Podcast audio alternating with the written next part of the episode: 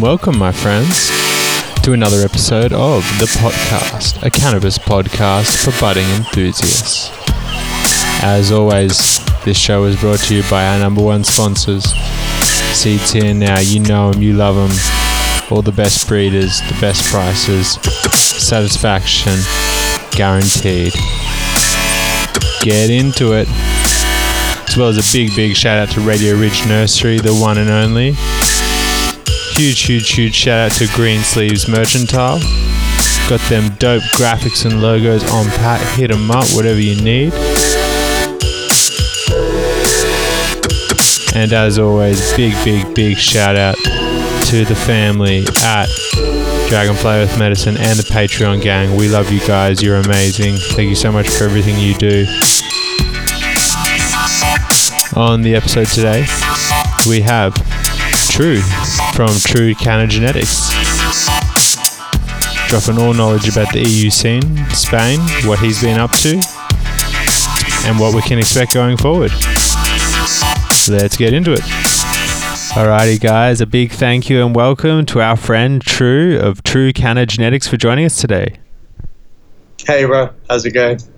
Good, my friend. Good. So we're going to start this one off with our new favorite one to start it off with, which is what are you currently smoking on today?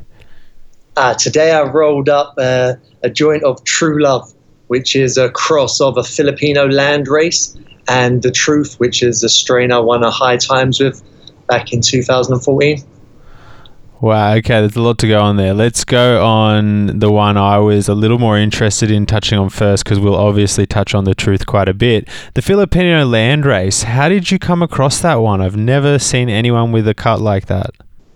This is the most incredible story for a strain. This one, like, I love the strain for so many reasons. I had a friend that I met when I was in Amsterdam, a Jewish friend of mine uh, called Zohar one of the most adventurous, quirky characters I've ever met in my life. I love him. He's just an just an oddball of the highest caliber, and that's why I probably like him because we're so alike and so different in that regard. And after living in Amsterdam for a few years, he then moved to Barcelona. I moved to Barcelona, haven't been in touch with him. I'm walking along the street and see him coming towards me with a, with this girl, hand in hand. So I'm like, bro. He's like, oh, Barri, what, what are you doing here? I'm like, oh, I'm, I've moved over. I was staying at a friend's at the time, just kind of looking for somewhere to live and get everything settled in. Turns out he was doing tours of the cannabis social clubs in Barcelona. And it was an idea that me and him came up with when I was in Amsterdam because Instagram had kicked off by then. And I said to him, like, go and do the tours take people around to the different clubs.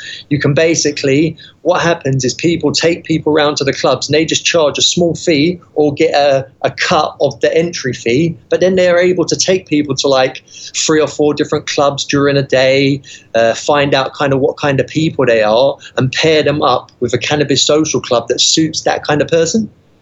Yeah. So he, while he's doing it, he meets this Filipino girl who's on like her first big holiday away from her mum and like on a kind of journey of self discovery. So they fall in love.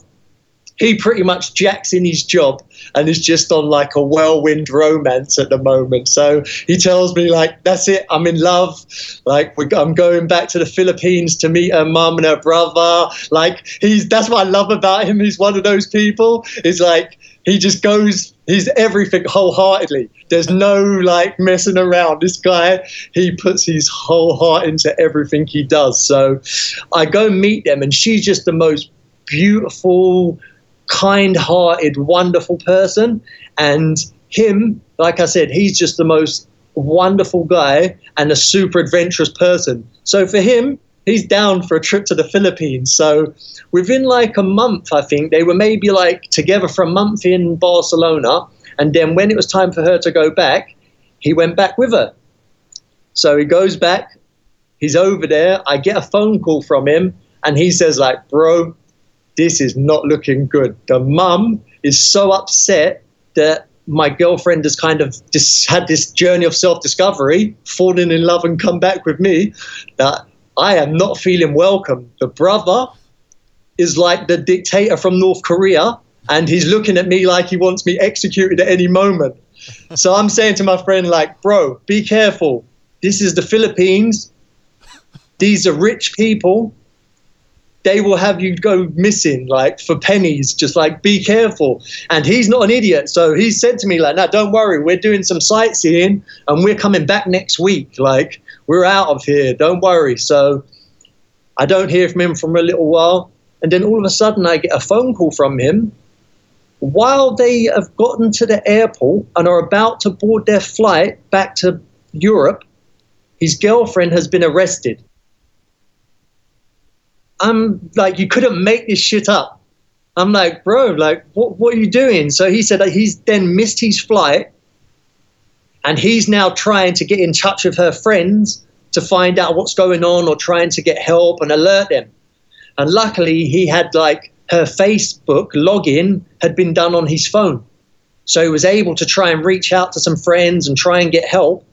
But literally, like, spent maybe a week or so doing that. During his adventure, he met another Jewish guy and said to him, Brother, I need to smoke some weed. I am under pressure. You need to help me find some weed. so this other guy goes out of his way to find him some bud and gets him like a Filipino landrace. In that Filipino landrace, there's five seeds. So my friend saves those five seeds. And then after a week or so of not being able to get in touch with his girlfriend and not being able to find out what's going on, he comes back to Barcelona he comes back and stays with me. So while he's staying with me, I start the seeds. After a couple of weeks, he gets a phone call from his girlfriend. She's in a mental institution. She's managed to get one of the girls that works there to let her use the telephone secretly away from everyone and tells us that they've diagnosed her with love addiction and they're literally drugging her and giving her counseling. Heavy.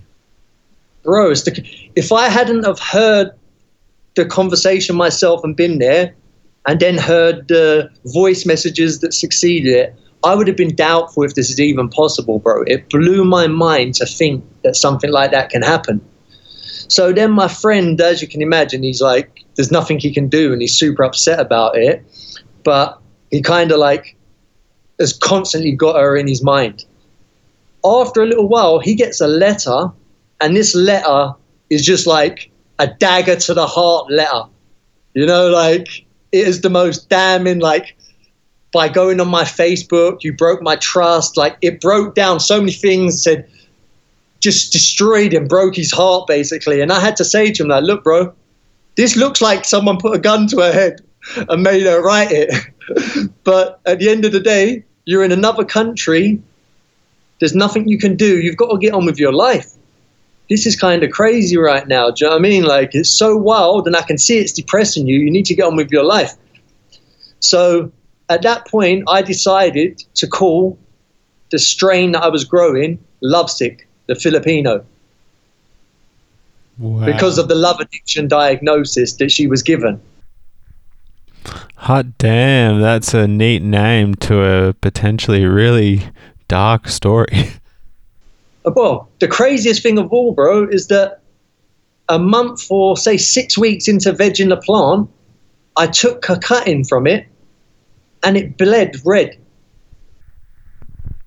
Huh, that that's exists in like you know one of Bodhi's strains. That's so rare though, right? Yeah, I think it's it's like anthocyanins or something like that. I'm not sure the exact pronunciation. I've only ever seen it written, but yeah, I think Bodhi's got a strain called Dragon's Blood that does it. Yeah, yeah, yeah. You know about that one. Sweet yeah, yeah, people have pointed out to me when I actually found it. People have pointed it out to me. So, yeah, that strain there, it goes like dark purple. It's the most unique, hardy strain I've ever grown in my life. I've seen it grow in a propagator uh, in a dark room where the rest of the tray of cuts that I had discarded all molded and just fluffed over. And when I went in there, the Filipino cuttings had grown to the roof of the propagator and were trying to find light.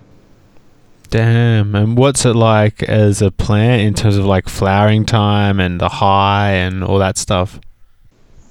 The flowering time is quite long. Like I f- I've I've got it to finish ex- in a, to an acceptable degree in Barcelona outdoors because I flowered it all the way until the first week of December. Okay, that's quite a while. But indoors, you're looking at like you could get away with 14, but really 16 weeks is where it wants to be. And I think if I really wanted to, you could probably push it to 20 weeks. It's one of those kind of strains. Like it's weird like that. And the truth is, indoors, it's never as good as it is outdoors. Ah, that's cool. Yeah, like what what my plan is to do next year is to start flowering it indoors, like six weeks before the outdoor schedule flips to flowering, and then take it outdoors and finish it off for another 10, 12 weeks outdoors. So it gets like 20 weeks altogether. Oh, that sounds nice. And so, what's the high like? It's a beautiful, cerebral, low anxiety. I, I haven't got the luxury of being able to get things tested easily, but I get the feeling that it's got CBD in it just for the fact that there's none of that heart pounding, sativa anxiety from it, but it's got a beautiful, cerebral, calming, uh, euphoric kind of mildly psychedelic high. Nice. And so, what um, have you been able to get the flowering time down to when you crossed it with the truth?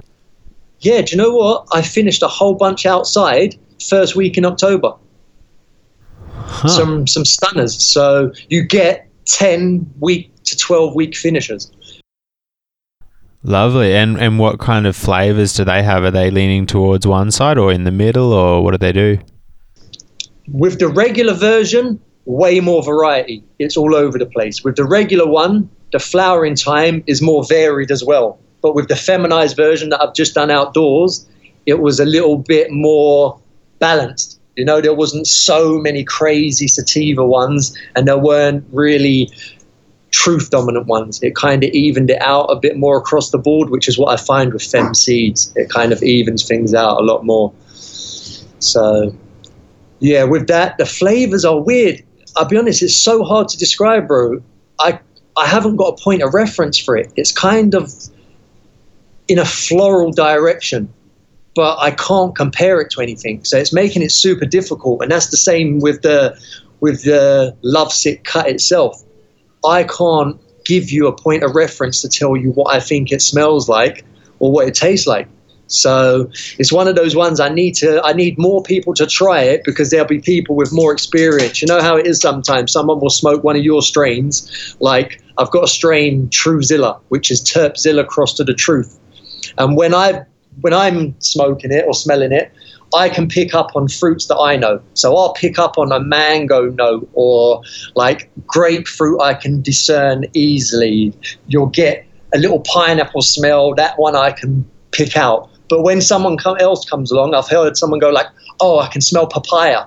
I couldn't tell you what a fucking papaya smells like for the life of me. So I just have to take it that that person has got more papaya experience than me, and that they're just picking one of the notes out because it's familiarity, which often makes them jump out to you. Yeah, that sounds like a pretty sound theory. Let's go back to the start though. What was your first experience with cannabis? Do you know what? Yeah, my, I, I think the, literally my first ever experience of cannabis was from like a super irresponsible like family member, where one of my aunties who's like semi-degenerate, uh, basically my little cousin, when we were going on a walk in the countryside, suggested to her to let me have a pull on a joint, and that was my first toke of a joint, was from my auntie when I was like probably about fucking 11 years old. So super irresponsible, like not the kind of thing that anyone should be doing. But I guess the fucked up thing is that your favorite auntie, when you grow up, you realize was the most degenerate. And that was the, that was the gist of that. so that was my first experience, and always like I remember seeing her and her boyfriends and older cousins. Whenever they would roll a joint and smoke a joint, I could see from a child the difference and how happy they were when they were smoking that joint. So I think there was always an interest from when I saw people smoking when I was younger. I could see the change that that made in people and how everyone was laughing, smiling, a little bit happier. And there was from a young age, I kind of had that interest and fascination. Yeah, okay, that makes sense. And so, where did it go from there? How did, did you continue to smoke as you grew up uh, um, beyond 11? No, no, it was like a concept that couldn't, like, the idea of it was baffling. It's like I don't even know. Even when I think about it, like I was baffled by that. I think the only other thing I maybe tried was like I tried smoking a cigarette one time, and then I didn't smoke again until I was like I think maybe fourteen in secondary school, and I started smoking with one of my friends, a crazy uh, little Indian kid that I went to school with that was just wild and I got smoking with him, and then another friend of mine, his dad was Moroccan, and he would always get hash, and he would uh, smoke hash with me. Lovely, and so that would have been interesting having access to such a kind of much more high quality and more potent high. How did you feel? Is did you realize like that was something special, or was it just kind of whatever? Hash was so prevalent where I'm from. I'm from like northwest London originally, so that's not far from Ladbroke Grove, Ladbroke Grove, Portobello Road Market, and there's loads, a huge Moroccan community there. There's loads of Moroccan cafes and things like that. And because of the Moroccan population in that part of London, you've always been able to access incredible Moroccan hash. And also back then, even there was a lot of good Indian hash as well. There was a lot more variety, but the Moroccan has always been around. So you kind of took it for granted. That was the real first experiences. There was a lot of hash that was smoked. My early experiences were going halves on a five pound draw of uh, hashish with a friend and getting two pound fifties worth each. And that's always that's a lot of the reason why you kind of start smoking with tobacco and that becomes the culture in the UK. And even when you smoked flowers, people would say, "Oh, you need a little bit of tobacco to help it burn." So there was this kind of mythology around needing tobacco to combine it. So, what were the first strains that you can remember the names of smoking growing up? Let me have one guess. Uh, skunk. Well, bro, that's the funny thing, yeah. I remember the day my best friend phoned me and said, Barri, get whatever money you can and come round. We've got this new weed. It's called skunk. It feels like my head's a balloon on a string. and I'm like, okay, I'm coming. And at that point, it was like five pound for a gram of like imported bud, or five pound for a gram of Moroccan hashish. And this, I, I think it was like ten. 10 pound for a gram or maybe more, but it was at least double. So the idea of all of a sudden having to spend double that for this tight little a luminous green stinking bud that you know, just was called skunk. It was like a new thing. This was like 95, 1995 when we started to get that. Beginning of 95, I think it was around then. Love it, man. And was that like a kind of a paradigm shifting moment for you, or was it like didn't huge, stand? Huge, massive, massive. That was like wow. It, the high and the difference in the effect was so impactful. The smell, the flavor, everything like that. It's like in your mind as a kid, you're like, my God, what kind of laboratory did this come from? Like, this is like, this is incredible. What scientists provided this? Uh, I'll happily pay double. Like, it changed everything. We were just like, our heads were spun. That's great. So, how long was it between that point to when you first started your own grow? That I would have been 15 then. So but I basically had like a, a journey from the age of 15 to like 20 when I started growing properly, where my dad and his best friend would grow a couple of plants in our back garden. And as kids, we didn't know what it was. And then as we got to the age of 15, we realized, and that was part of the whole thing. This is so, this is a great story that you'll love, bro. It's like, this is the kind of funny shit that just like you have to laugh at it. I when I started smoking at 14, my best friend, I wasn't smoking with him, And he found out and told his fucking mum. And his mum was best friends with my mum. And our dads were best friends. So one morning, I go to school to meet him and his brother and cousins to go to school. And his mum says to me, Barri, can you come here a minute? I want to have a talk with you.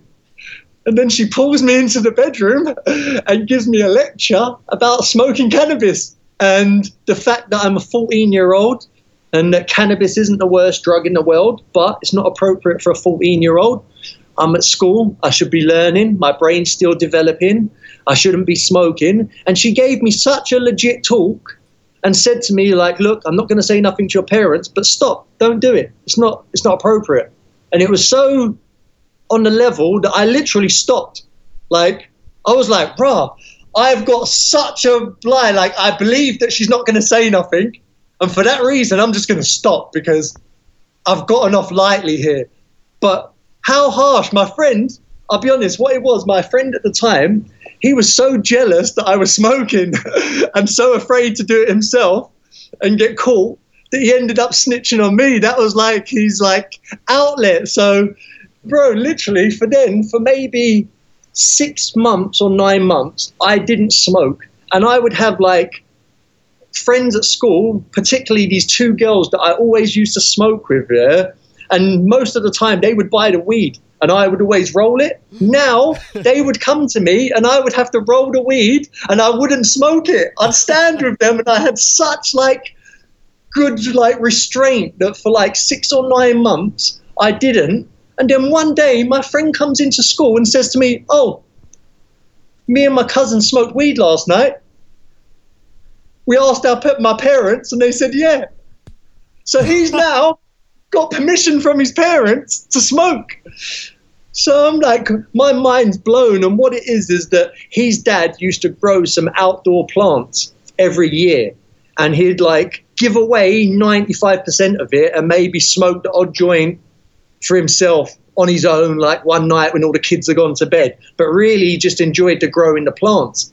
And it got to the point where my friend and his cousin went to his parents and just said, Look, we want to try cannabis. We'd rather do it at home and ask you and see what it's like. We've tried alcohol. It's like the English culture is that you're allowed to drink alcohol. Parents will let kids drink alcohol, no problem. It's nothing for them to go like, oh, you're 14, yeah, you can have a beer at 14. Oh, yeah, you can have a shandy at 11. You know what I mean? Like people will give their kids alcohol from early. I'll be honest, my parents were very liberal with uh, with drinking alcohol. So when we went on holidays, for instance, like the like a summer holiday, two weeks to Cyprus, we were allowed to drink a few cocktails. We were allowed like two cocktails a night, and that's when you're kids. And it's nothing, and that's like a normal thing. And the bar staff wouldn't even care for you to ask your parents; they would just serve you. So the alcohol culture in the UK that exists is just extraordinary. And people just get into a negative kind of uh, social state of like thinking that the only way you can socialize is to drink alcohol and go to places where everyone's paralytic drunk. People prey on one another or are hitting on each other. You've got girls worried about getting drinks spiked about being too drunk and people taking advantage of them, people getting into fights because of the alcohol and the stupidness and all of these kind of things. So, although to some people it may seem crazy for kids to go to their parents and ask them that. It was probably a sensible thing because it, I'll be honest, what it done is in the long term, what it done is that I then asked my parents if I could smoke. They discussed it with their best friends who had more experience about people that had smoked, and they come to the decision that look, if they want to try it, let them try it. If they want to do it, let them do it in the safety of our own home on a weekend as a sociable thing one of them is 17, almost 18. The other one's 16.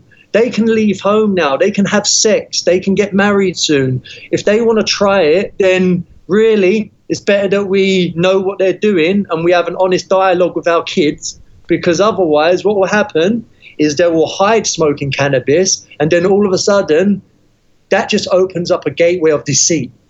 That that whole dishonesty thing and my parents never brought me up to be dishonest. That was the one thing that was always instilled into me. It was like look you can come back from anything but if you're a liar it's hard to bounce back from being a liar. That's who you are. It's like if you fuck up, if you make a mistake, whatever you do, admit it, own it up, deal with it, but don't be a liar. So when it come to that, it was like my parents, it was kind of hard for them to get their head around at first, but in the end, they just kind of said, okay, let's do this. And then what would happen is they would give us, this is the funny part, they would give us like a little bit of bud from the crop that his dad had like grown outdoors, but they didn't have an idea about what we smoked. So we were asking them for like weed for the weekend, and they were giving us like a half ounce of this bud.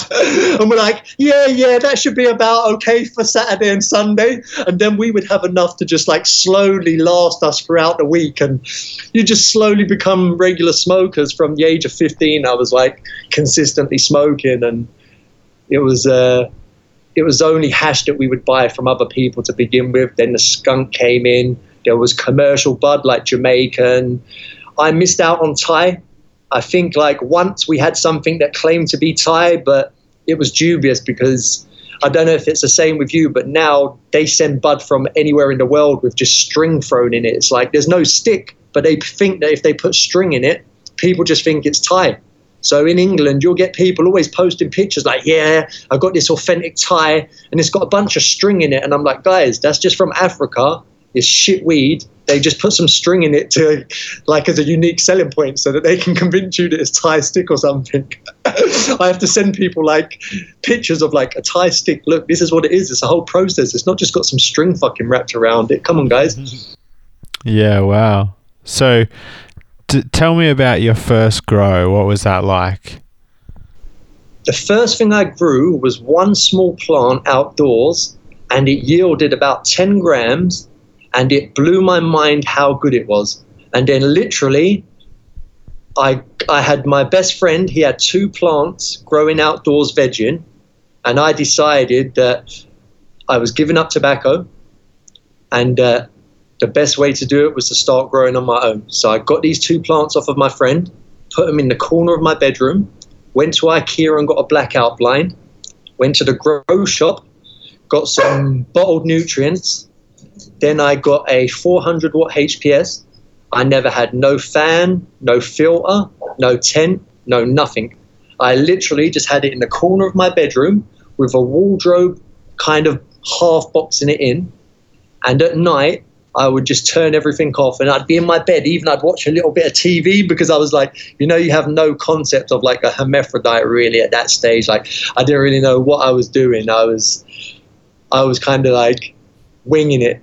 So, so I just grew that in the corner. And the real inspiration that got me like, that made me want to grow was the book Hashish by Rob Connell Clarke.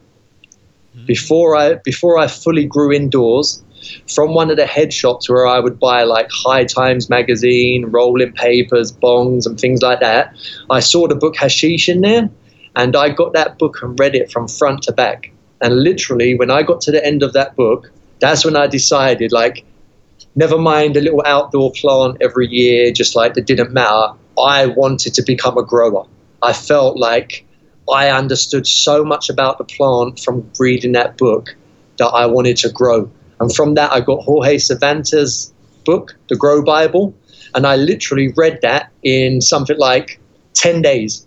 I went insane reading this book, front to back, and literally finished it. The next day, that's when I went and got all my equipment. Good effort. And so, how long was it before you found your way onto the forums? Well, in Jorge Cervantes' book, at the very back of it, it had Seeds Direct and overgrow.com. It actually had the website links. So it is when I read that book, I actually discovered Overgrow and Seeds Direct. So I was able to get my first ever seeds from Gypsy Nirvana's original website and also go on to Overgrow, which just blew my mind. Wow. And what are some of the memorable things that you remember being around for on the Overgrow website or forums? I was just so overwhelmed by everything that was going on. For me, just the strain base, I was obsessed with the strain base, with all the information about the strains. It's like if there was a Jeopardy special subject thing on strain base of overgrow and genetics released from like 2000 to 2010, that would be my specialist subject because I would go through that in such detail. I knew every breeder, every strain name, what the background was. It was just incredible to go on there and to see some of the growers on there was just wow. And so, who were the breeders you were looking up to at that time? For me, it was always like to begin with, it was always the Dutch breeders. Like I was always like a big fan of Serious Seeds. It's like Serious Seeds to me, the way they actually done their breeding and came with everything was incredible for me. So that made a huge difference. But once I got onto the forums and started to see all this American genetics, that's when things really got interesting because everyone in the UK was growing the Dutch strains that I was familiar with. It's like the people that I knew, those strains were available. And it's always the interest of getting something unique that kind of got my eye. So the minute I saw all of these uh, unique breeders, like I remember getting bog seeds, one of these boggle gum and some other things that were like deep wreck, things that like you know if it had an elite clone involved in it, it was some kind of American genetic that was like a clone only. If someone was working with something like that, that is what attracted me. It was like I wanted to grow things out that I knew when I passed a joint to someone in the UK, they were going to be looking at the joint for answers. You know, when you pass a joint around to people, they take a toke and then they look at the joint as if to say, "Hold on a minute," and then they look around for some answers. That's what I wanted, and it was it was things like I remember getting sour bubble from Bog way back in the day, which is like a Bubba Kush cross bubble gum. And that was just a game changing flavor, bro. That kind of flavor is just next level. Same with sour diesel. Same with like Trainwreck Terp, Same with OG Kush Terp. The minute Chem Dog flavors came along, like I grew out a lot of those flavors pre 2010, and it was like revolutionary. When when Oregon Kid done those OG Kush S1s, that was just insane for us, bro. To have OG Kush like in the early 2000s was just wild. So I always looked out for those boutique breeders, the little like crazy guys that had something with a story behind it, something from that no one else was growing, that had like documented photos that you could see you, you were onto something special. Wow, what a cool backstory. And so, what's one of your favorite um, kind of nabs in terms of packs you picked up off the site, just off the top of your head? Do you know what? There was this is this is one of the ones that deserves a mention. Yeah, there was a guy called JLP, John Lee Pedamore. This was probably my greatest discovery on Overgrow and he transferred over to icmag.com when that started up. And he was a guy called JLP, which stood for John Lee Pedamore. And what he done, he would make seeds and give them out free.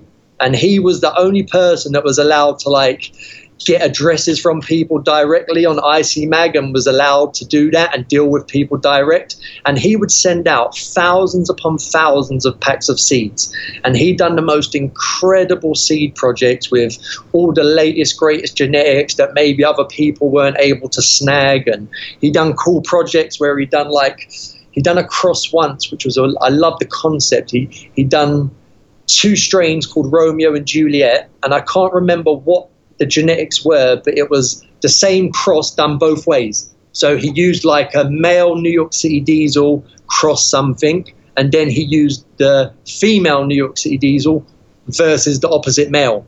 And then he released them as both Romeo and Juliet so that people could grow both of them together and get an idea of what the male and females impart differently and have some kind of side by side comparison to see what the results were for that.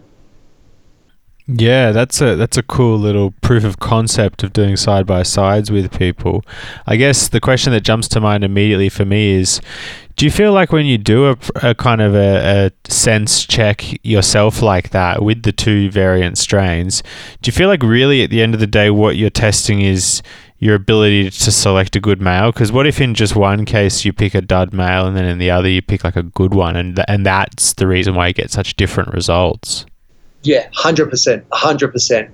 That's exactly it, bro. At the time, like the concept is wonderful, but depending on the work that's gone into it, is how it's variant. You know what I mean? It really does make that difference. Like it's a huge difference because, like you say, without a male being, without knowing what your male does to begin with, that's that's one of my favorite things is to actually figure out what does a male do. Yeah, I guess that should be the goal of all breeders to have that as a bit of a pastime, right? But um, Bro, uh, so it shouldn't be a unique thing. It shouldn't be like a mind blowing concept to people, but they should be able to give you a list of what a male does and be able to show you in a variety of crosses those results consistently. So, yeah. Yeah, that's a good one. And I think we'll touch on that in a bit. But I just want to rewind for a second. So you were snagging some cool packs off Overgrow. Something I picked up on, which is really probably one of the most obvious things people will pick up on about you if they Google you, is that you're quite well known for your cut of Casey Jones. Is this where you picked that pack up from? No, do you know what? Casey Jones basically around 2000 i think it was in 2004 so like maybe three, two or three years into my being on Overgrow, uh, maybe two years I think I'd been on there. Overgrow now had like kind of got clogged down, and there was loads of like it kind of it lost the community vibe the bigger and bigger it got, and then IC Mag started up, and because I had discovered that the website Gypsy Nirvana Seeds Direct they had a shop not far from London, which was like within driving distance to me. And back in the day, you're so paranoid about dealing with anything in the post, online, anything like that, that I contacted them and said, like, oh, I do work down there. Is there any chance I can pass by? And they said, like, yeah, we've got a shop. And they had like a little head shop where you could go in and see them. So for me, I went down there and actually met them. So when they started IC Mag, that was kind of like a big, massive thing for me. And I, I got into IC Mag, and that kind of got the IC Mag Cup going. And that's when I started to meet American growers and breeders. At the IC Mag Cup and through IC Mag is where the world of the industry and the community really opened up to me because I was able to see other people's flowers that had been sent from America. I was able to try cup entries for the IC Mag Cup from Res Dog and Jimmy Nitz and Smokey the Puffmaster, all of these guys that had the East Coast Sour Diesel cut and got to try elite genetics and got to have my own bud there. I was I was always someone that sent a shitload of bud over or took it with me, so I always had a rucksack with like five Tupperware containers full to the brim with different flowers and always wanted to like see what was around and what was available and see what people thought and try better things. So that was when I, I got the Casey Jones seeds, was when I met the heads because they were visiting Europe. So I met them at the IC Mag Cup, got the seeds off of them and then the next year I entered it in the IC Mag Cup in 2007. I think I met them maybe 2005 and then 2007 IC Mag Cup, I had grown it out, done massive selection. I kind of like I selected not massive selection in the amount of seeds, but massive selection and uh, like dialing in. I was so obsessed. It was the first real time that I decided to like keep clones from seed selection.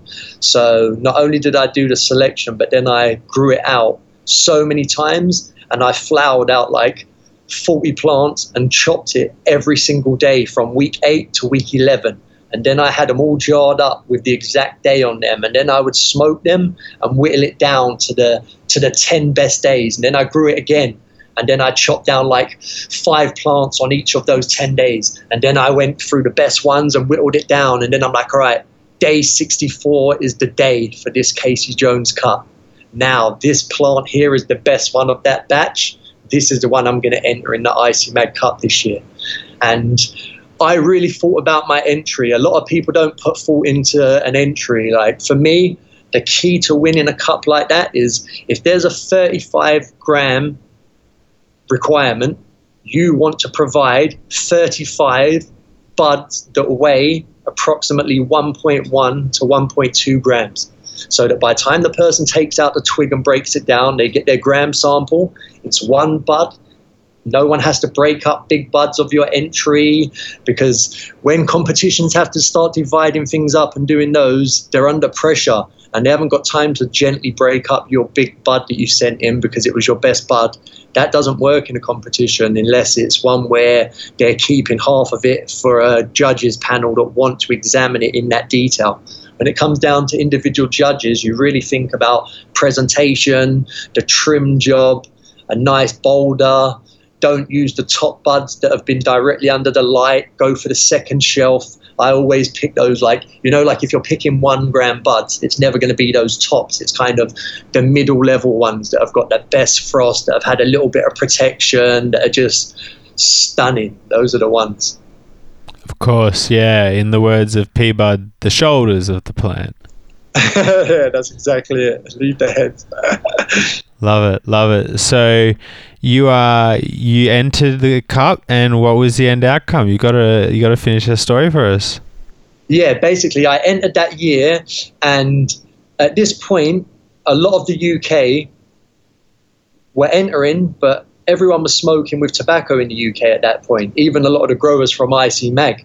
So although other good growers entered, when it came to all these Americans being over and judging, I was growing coco and had been growing pure for seven years, like six, seven years by that point. So I was so obsessed with the flush that mine smoked so well, and I had such a good entry, and it went off so good that I finished second place to John Lee Pedamore, JLP, with Sour Diesel. He grew out Sour Diesel and got first place. I came second with Casey Jones. So for me to come second to one of the internet legends was just like a dream come true. That just like that for me still is like just the most incredible one because it opened up a whole world of like friends and amazing contacts and just blossom everything blossomed from that point onwards. Yeah, it sounds like an awesome win. I guess the thing which immediately jumps to mind for me is when you first started growing it out and dialing it in, did you realize how special of a cut it was, or did you think like it was just pretty good? nah, I knew it was nuts, bro. It was nuts. The thing was yielding ridiculous. Like my first plant of it, I yielded like 12 ounces from the seed plant in a 10 liter pot of coco. It's like it was just ridiculous, and the terps on it were just insane. It was like it was one of those ones. Like I said, if you're at a party and you roll a joint, you pass it round, and as it goes round, you see people toke on the joint look at the joint and then look around the circle to ask someone like, what the fuck is this? Because it's literally hitting them with so much flavor that it's just coating their mouth. Hell yeah, that's that's the goal, right? And it was all unique. It was all unique. It had like the background of Casey Jones is Orient Express, which is Billy Goat's Bangkok Betty, a chocolate Thai cross train wreck, and then that was crossed with Sour Diesel. So completely unique things. Like it was, uh, there was no familiarity in any of those flavors to the to the palate of like a UK smoker. Hell yeah! So there were some other cuts of Casey Jones that went around. There was like the Schmo cut, but yours was um, considered the best for sure. But what did you think of the others? Did you ever get to try them? Do you know what's funny? I had two cuts myself. I had a Thai pheno as well that was incredible, but I let it go. It's like I was then still at the mindset of like, oh, I can't have two Casey Jones. You know, like I'm trying to only really keep six mothers or something like that. And I always was of the like mindset of like, a new one's got to come in and knock one of those off. And eventually I have to whittle down my selection so that I have one of each strain. I was naive to the to the reality of two of the same strain being unique enough to warrant both being kept. Yeah, I can. Uh, I can certainly feel myself being guilty of that one as well at times. Regrets, regrets, bro, regrets. But you know what? The strain was passed out, and I smoked it a couple of years later, and it was given to me as something different. They had mixed it up. They were calling it the Mass Sour because we had a Massachusetts Super Skunk cross Sour Bubble, And they gave me the bud, and when they gave it to me, I goes, "This is the Casey Jones cut." I didn't even need to smell it, nothing. I goes, "That's not Mass Sour, that's the Casey Jones." But the guys wouldn't believe me. It's my cuts, both of them, but they wouldn't believe me. Oh, there you go. Well, full circle, right? So, were you breeding at that point? No. Do you know what, bro? I I wanted to become the best possible grower I could, and I held breeders in such high regard that breeding wasn't even on my radar until it was until I was asked to do a project for someone.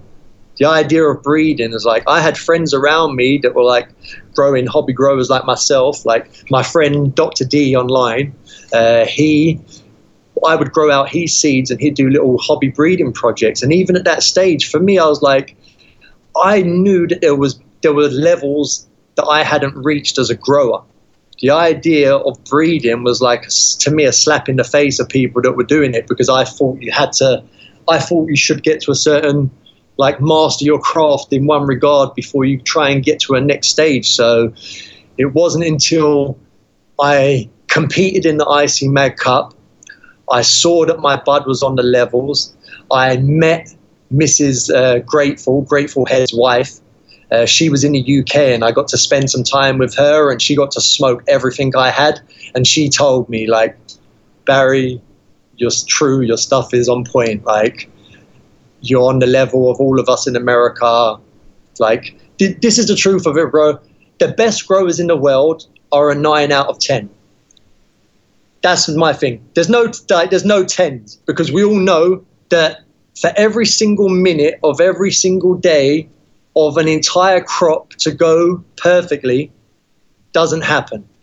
Eventually, it will get to that point because technology and room setups and grow techniques are evolving, but at the moment it's not at that level. And how I feel is that the best grower in the world on a day to day is an 8 out of 10. Occasionally, when you hit a nine, that's when you say to your peers, check this one out. This one's special. That's when I will like bother saying something. I'll maybe have 30 jars sometimes and offer them up, just like, yeah, I've got this, I've got this, I've got this. But there'll be one that I know peaked, one that really stood out and is on that level. It's like, ironically enough, at Spannabis last year, I grew a cheese plant that was that level. It was like, oh, this is as good as I've ever grown a plant. For whatever reason, this one had the right root zone. It was healthy, happy. The light was correct. The temperature was right, and people was were going crazy about it. I've never had people. People were just shocked. They're like, "Fucking hell, bro! I ain't had cheese like this ever." Like people were like really, really excited about it, and it was one of those ones that I knew. It was the one I was saying to people like, "Look, these are all my things, but even though these are all my creations, this fucking cheese just came out crazy. Check it out. And that is it really. Like I, I realized like once I realized I was in that realm of being able to attain eights and nines occasionally, that's when you kind of I was willing to take on the concept of doing some breeding. Fantastic. So we're gonna we're to lose our linearity in time for a moment and fast forward for a second. I've heard from a few various sources that you frequently have the best flower at Spannabis most of the time. Do you agree with that? And what do you feel is the kind of state of affairs with the flower at Spannabis in general? Also, there's Terps Army Farm. There's, there's, I've got to mention them because there's a couple, uh, a UK girl, and I think her boyfriend's Italian. They're called Terps Army Farm on Instagram. First of all, I have to shout them out because I have a massive amount of respect for them. They grow on that level. They're people that I would say are on the elite level of like, yeah, they're growing eights and nines consistently. They really put in the work and they really have a love and a passion for it. So before I big myself up, I definitely got to give them a shout out because I love what they're doing. And there are other people that have got some amazing buds, but like I always plan for Spannabis especially. It's like from from always if there's an event, nothing pleases me more than being there in my element around my peers and people that when you show them things they appreciate it So I go above and beyond and out of my way to try and make sure that I've perfectly dialed everything down to the timing so that the flowers haven't been cured for too long, they're not too fresh. Try and get everything right and really just flush everything. It's like my genetics, I believe in, and I know that if I flush everything right and it's clean, then that makes it stand out because I know there's a lot of like, oh, white ash is a myth and all of these kind of things. It's like, I'm no scientist, but I know the whiter the ashes, the more I enjoy it. So I don't want to talk for anyone else. I'm not saying I haven't had things that don't burn a little bit grey that weren't nice, but whiter ash is a smoother, cleaner, more enjoyable smoke for me. And those results are shown by the feedback that I get. And you'll notice that anyone that's ever talking about my bud in a good regard is often talking about the flush and how clean it smokes.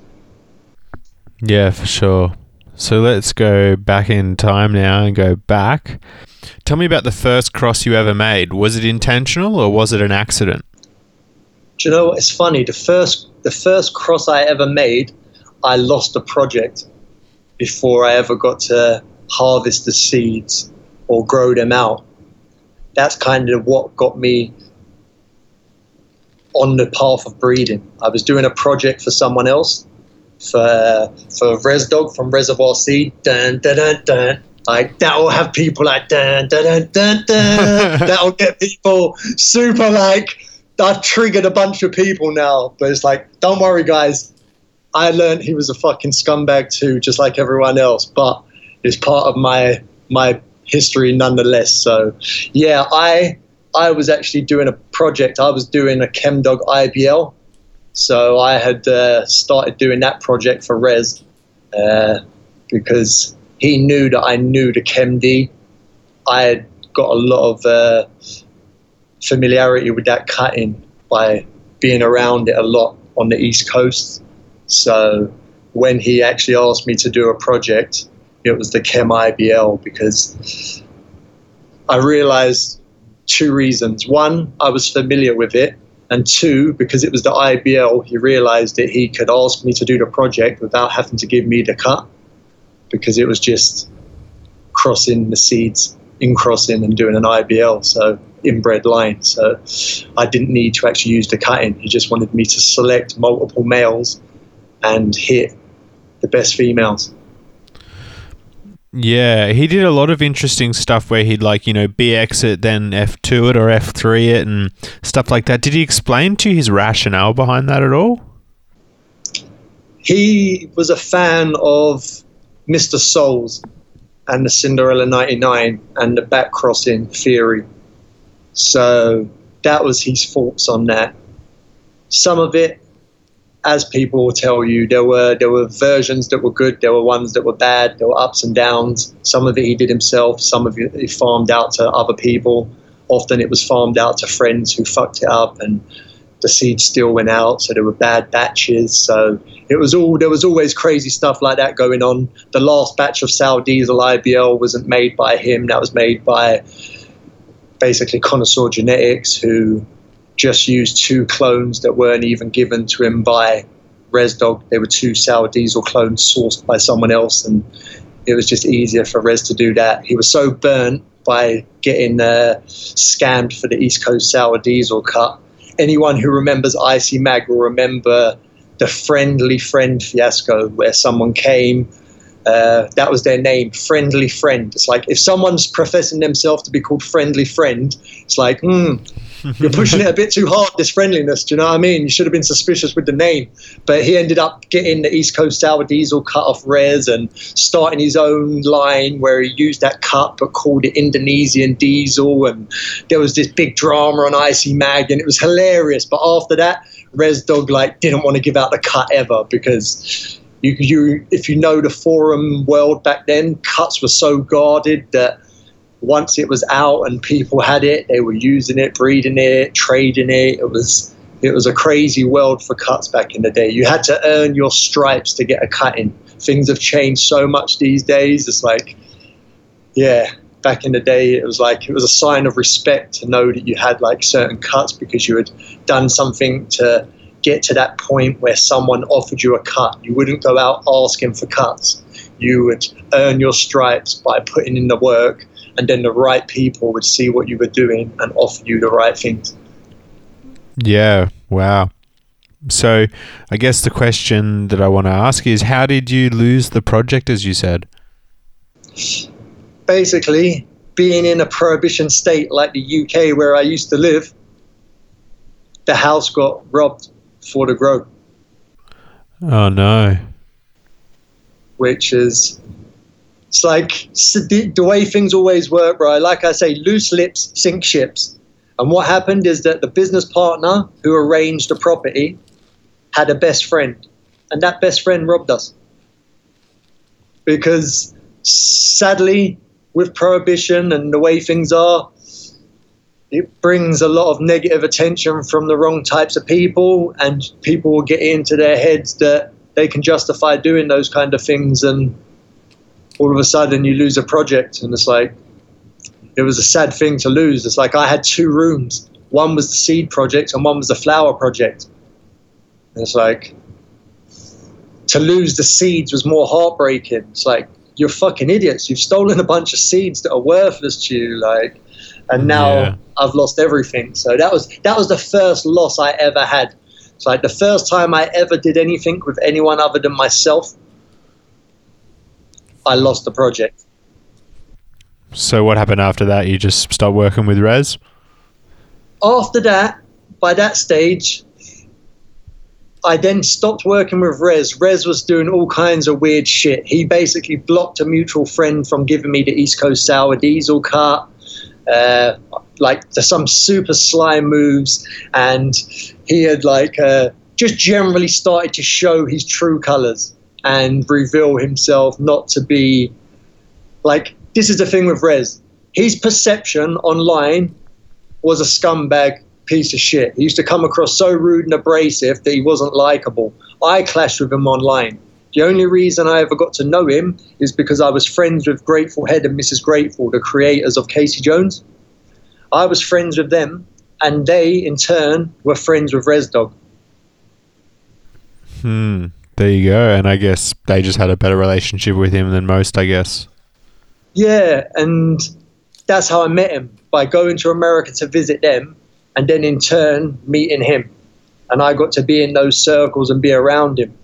And then over a period of time, he just turned out to be a fucking a major, major piece of shit in real life. But as with a lot of people who have like a certain degree of intelligence, they're able to say the right things at the right time to people, tune into their frequency, and use them to their own ends and gain. So that's that's the kind of person he turned out to be. And then, yeah, I was kind of lucky that when they had a whole bunch of drama and all got busted, I was in prison myself. So I wasn't visiting America, seeing them at that time, gladly.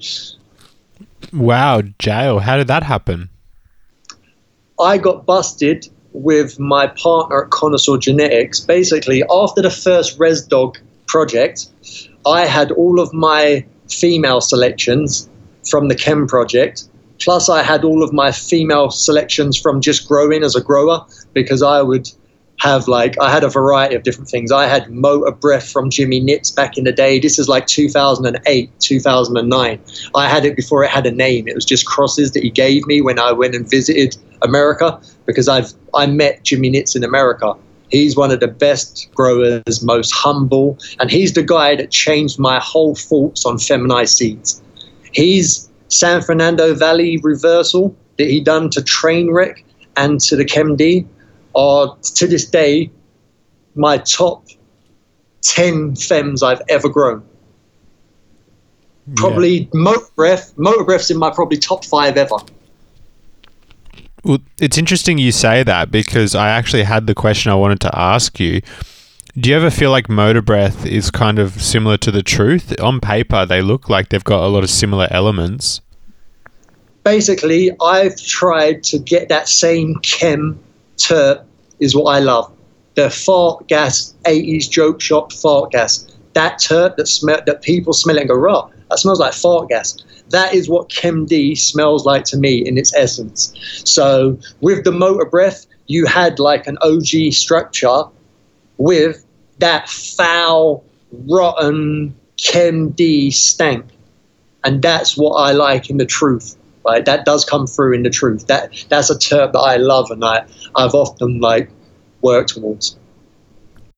Would you consider the truth to be kind of your most well known strain? Yeah, Terpzilla as well is like quite well known. That one like was grown out by a good few friends and got into some good growers' hands. So it won a few cups. That's another one that's real well known and hyped up. But I've had that for a long time as well. So and I've never released it. So it's kind of I think that's more kind of made it more well known as well. The fact it hasn't been released, it's just been grown and people have got to smoke it and it's picked up a few cups. It's interesting you mentioned the Terpzilla because that one uses the Terparella, and that one caught my eye because it's got that chocolate Thai in it. And I was wondering, where did that come from? And do you think that maybe plays a role in why Terpzilla, even though a bit of a distant relative, why it does kind of shine through as one of your more well known crosses? Do you know what it is? I think it may be getting them mixed up. Yeah, it should have said Chocolate. That, I'll be honest with you, that strain there is a fem seed that an IC Mag member made.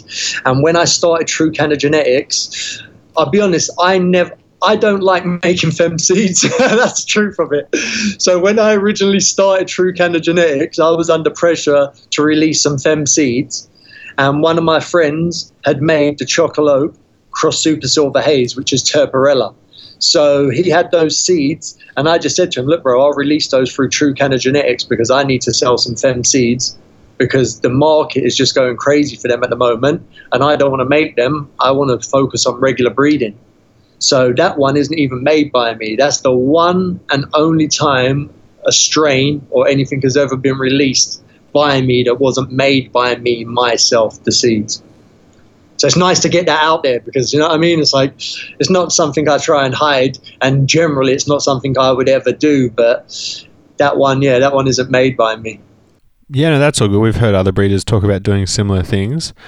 So I mean, we've talked about how the truth is one of your like more well-known strains, but let's put that in contrast to what do you feel is your best strain? Like it maybe there's something which kind of flies under the radar a little bit. What's your personal favorite? I'll be honest with you. Do you know what the the real like the real king strain for me is my Chem Valley Cooks, but I've not released it because my whole philosophy behind that is that when I got the forum cut, I got it from a, an IC Mag member called Crunch Bubble. Uh, he got it with the crew. Uh, that he's with in San Francisco, another grower called Abba Roots, whose uh, seed company is called Always Be Flowering, I think it is. And they passed us the cut. Like I, when I came out of prison in 2011, they sent me the Forum Girl Scout cookies, and that was a groundbreaking strain. But when I bred with it, I knew that like I get no pride from breeding something that just tastes like cookies. So what I'd done is when I created Chem Valley Cooks and crossed it with an SFV Chem Dog male, I never wanted to release that because really it was very cookie dominant, the females. What I wanted to do was search for a male that when I bred with that male, it gave all of the bag appeal and favorable traits of the cookies, but allowed me to impart all of the flavor from the mother plant. And that's why I love the Chem Valley Cooks, because it's allowed me as a breeding tool to release a variety of strains now that are giving me the terp profiles that I want but the bag appeal that the modern market is obsessed with. So I've got one at the moment, like uh, called Crimson Cookies, and another one called Cheminade. The Cheminade, everyone's loving at the moment, and that's a grape lemonade crossed with the Chem Valley Cooks. And grape lemonade is a lemon Larry OG cross Chem Dog cross Granddaddy Purple. Wow. Okay. And so, when could we expect possibly able to, possibly be able to get those for ourselves? That one's available at the moment. The Cheminade's available in regular seeds now. Those are out there. All my seeds come in packs of fifteen.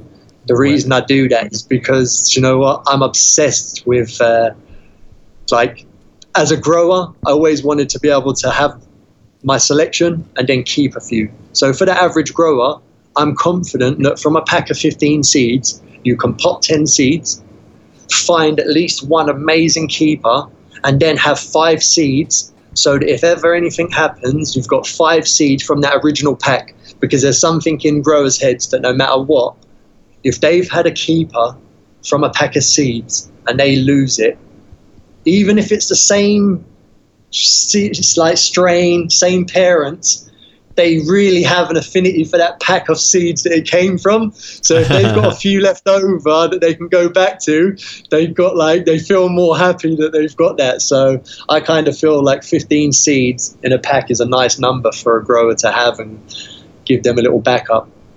Yeah, I like that. Applied psychology in breeding and marketing. There we go, a new one. But um, I just want to go back to a minute because I was actually talking to our buddies from Always Be Flowering just earlier today, in fact, and he mentioned I mentioned I was going to be chatting with you. And he actually basically kind of relayed similar information to what you just said. But what I wanted to ask was, he said, you know, you were one of the first people, if not, you know, the first pe- person in the UK to get the forum cut. How did that change the scene? Was it like what happened at that point when you got it? Without any shadow of a doubt, we were the first. Me, like I, the, the, cuts were sent to me and immediately shared with my business partner at the time, uh, OJD of Connoisseur Genetics. That's who I was working with at the time. We, I got those cuts. It was incredible, bro. I couldn't believe how, how, how they got to me. Like literally, we come out of prison got messaged by my buddy Crunch Bubble, and he said like, "Look, man, we love you guys. We love what you're doing. We've got something special for you. We want to send you." And he FedExed me cuts, and they were there within three days. I had six rooted cuts of the Girl Scout cookies and six unrooted cuts. They all rooted, and all of a sudden, we had the most insane, mind-blowing strain we had seen in fucking years. It was a game changer, bro. It, it literally, like, people in London in 2011, 2012 were paying £10,000 a kilo for Girl Scout cookies. £10 a gram all the way. You want a kilo? Cost £10 a gram for the kilo. And that was people were buying that happily, doubling their money, and it was selling out.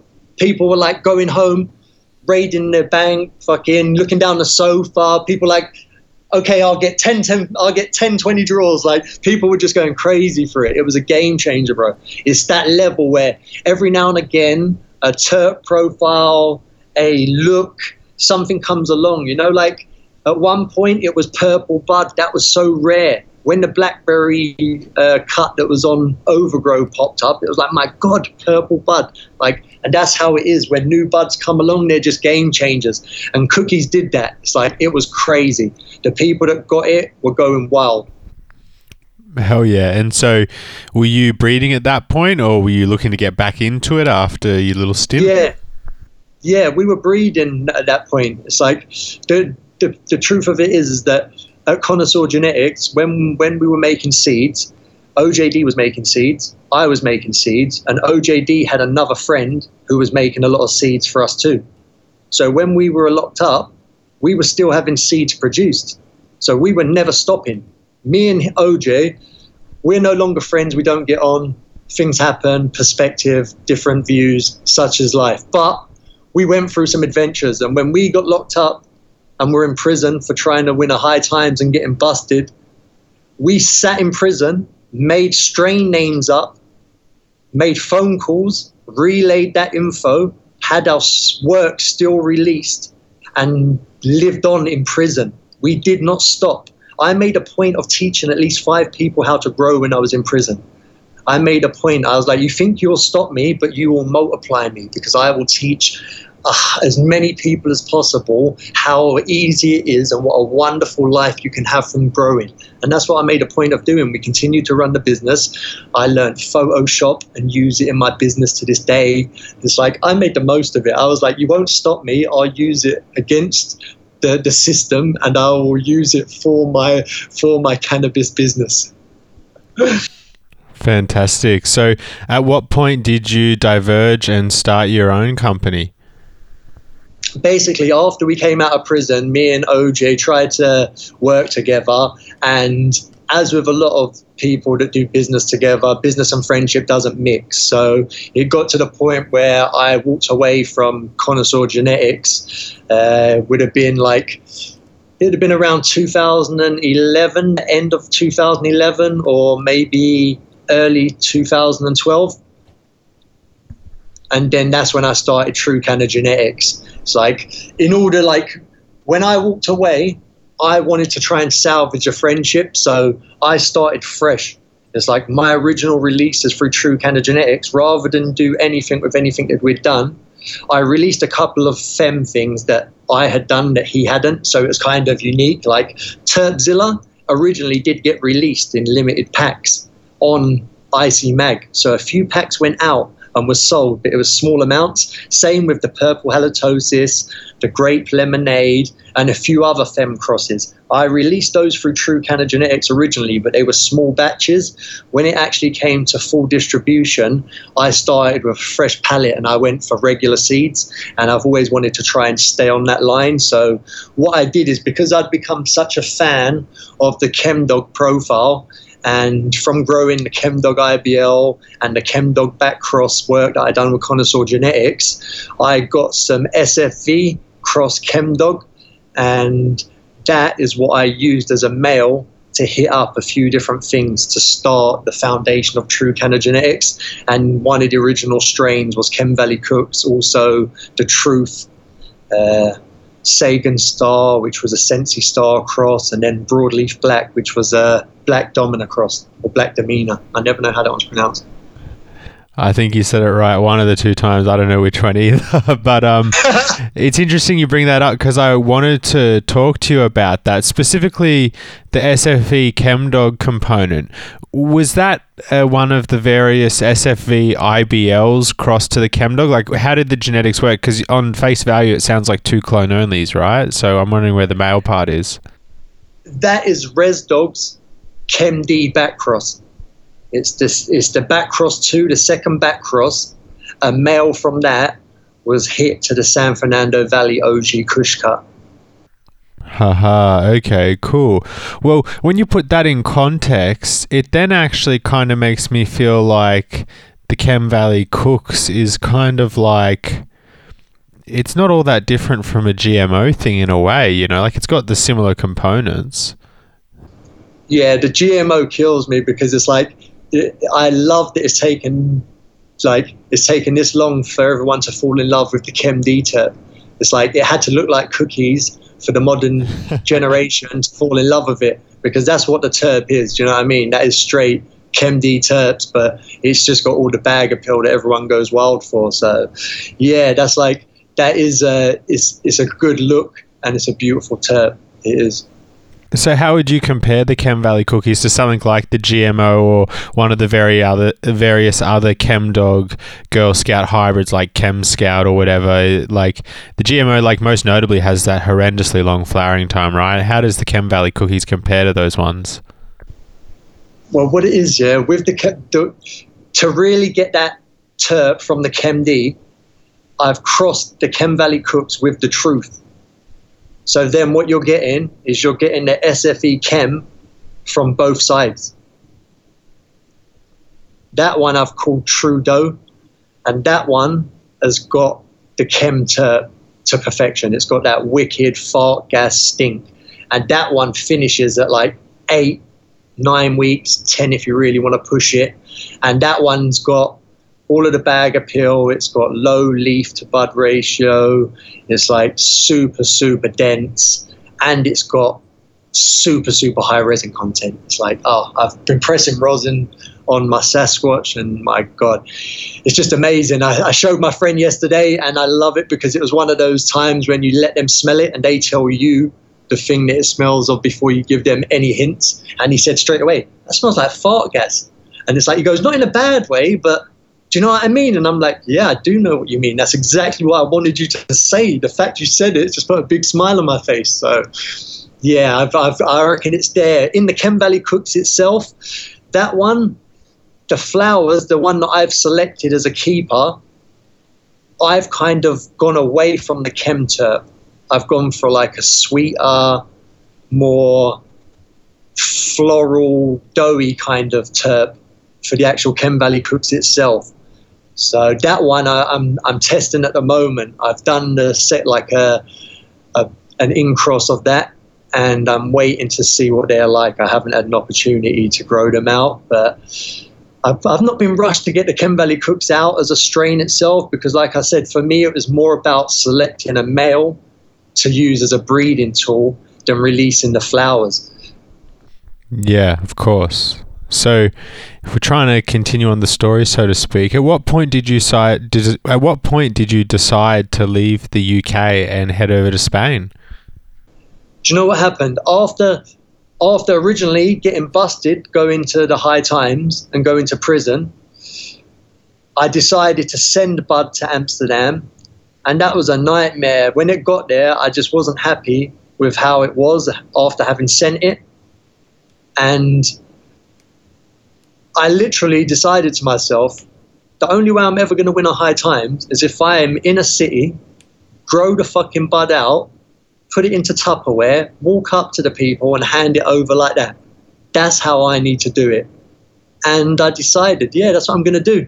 And tied in with that as well, at the time, a crazy, a fucked up thing happened is that my girlfriend at the time came to visit me from America, got refused entry into the UK, and I ended up just saying to her like, look, move to Amsterdam. Like, I'm going there to grow now anyway. It was only a matter of time. I need to fucking do do a high times in Amsterdam. So it was like it was kind of perfect timing for me to leave England and go to go to Amsterdam and be in the city and win a high times. Which, from being a kid before even growing, you know, like seeing the high times and the high times cup it was always so prestigious and it's like a lot of people want to criticize it and yeah i could probably talk some shit about high times too but at the end of the day yeah proof is in the pudding. And the fact that someone like me could place and win in the high times, the fact that someone like Lady Sativa Genetics can win, the fact that someone like Karma Genetics can win all those times, that is the fact that Pheno Finders, the fact that all these people can win is proof that smaller people can win these cups. And it's not all about who does the big sponsorship, who does this, who does that. It's like for me to win a second place high times blew my mind it's like the reality is that the small guys, when they go to the high times, your first place is third place. You expect the big boys to sweep one and two, and then the up and coming little guy who's making a name and putting in some work might snag a third place. But then five other guys equally deserving are going to lose out. So when I stood there and they said second, like they said the third place, I looked at my cousin and said, oh well, it's been fun. And then they said second place winner. That just blew my mind. It's like, and it shows that like putting in work and fucking dedicating yourself to something can can pay off. Cool. So you're in Amsterdam, and you'd won second place. At what point then did you travel? Like, where'd you go at that point? Amsterdam was such a crazy adventure. Anyone that's ever lived in Amsterdam knows that it's the most like you can you can walk around, smoke, you can go to coffee shops, smoke, all of that. But trying to grow there is so fucking difficult. It is mind bending. Like you will literally move into a place and a neighbor will come and knock on your door and ask you who you are and what you're doing. As if that's just a cool thing to do. Like they want to know and they are on to everything. So when I originally went there, I had a huge grow with a coffee shop, and the grow got robbed. Huh. So before before I ever even got a harvest out of it, it got robbed. And then I was left in a situation where I literally had to throw two 400 watt lamps into a room in my apartment, pop four packs of seeds. I had to grow the seeds out for eight weeks, harvest for eight weeks, dry for two weeks, and then I had one week to trim and hand into the high times. And I literally, for my high times entry, I entered a whole plant, including the tiny little like 0.3 gram nuggets and everything, because it was just a whole plant. I had to enter it without smoking it. I just had to choose what plants I was going to enter. Gee whiz. And what, sorry, what plant was that? That was all of them. I entered like, I entered the truth that year. Uh, I entered, I think maybe we entered Chem Valley Cooks. We entered a few different things. And sorry, that's my dehumidifier going crazy. I entered a few different things, uh, but uh, truth is the one that won second place. And I literally had to, like I said, I had to just choose the plants and enter them because each plant, because I only had like a couple of weeks to veg and had to do everything in such a small space of time because of losing the other grow, I didn't have big enough plants to even really do selection. I just had to kind of eye it. But the, I was going to say the truth is, and it's ironic that I say that, is that I knew from week five the winning plant.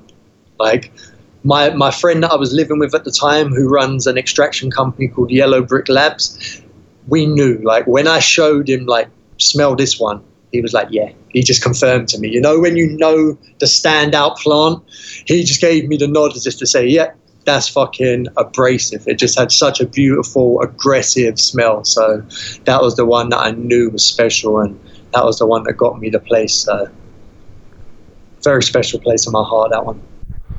Lovely. So, how long did you continue to hang out in Amsterdam for?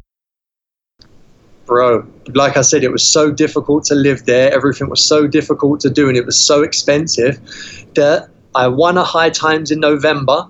In December, I went to Morocco to like a, a beautiful farm over there to like do some like some research for them. They basically wanted me to find out what was left on the material after they had done four grades of hash. After it had been hit four times and they'd got everything off of it, was there anything left on the material? Because imagine if you've got five ton of material and there's resin left on it and you throw it away, yeah. what's the potential? A little bit accumulates.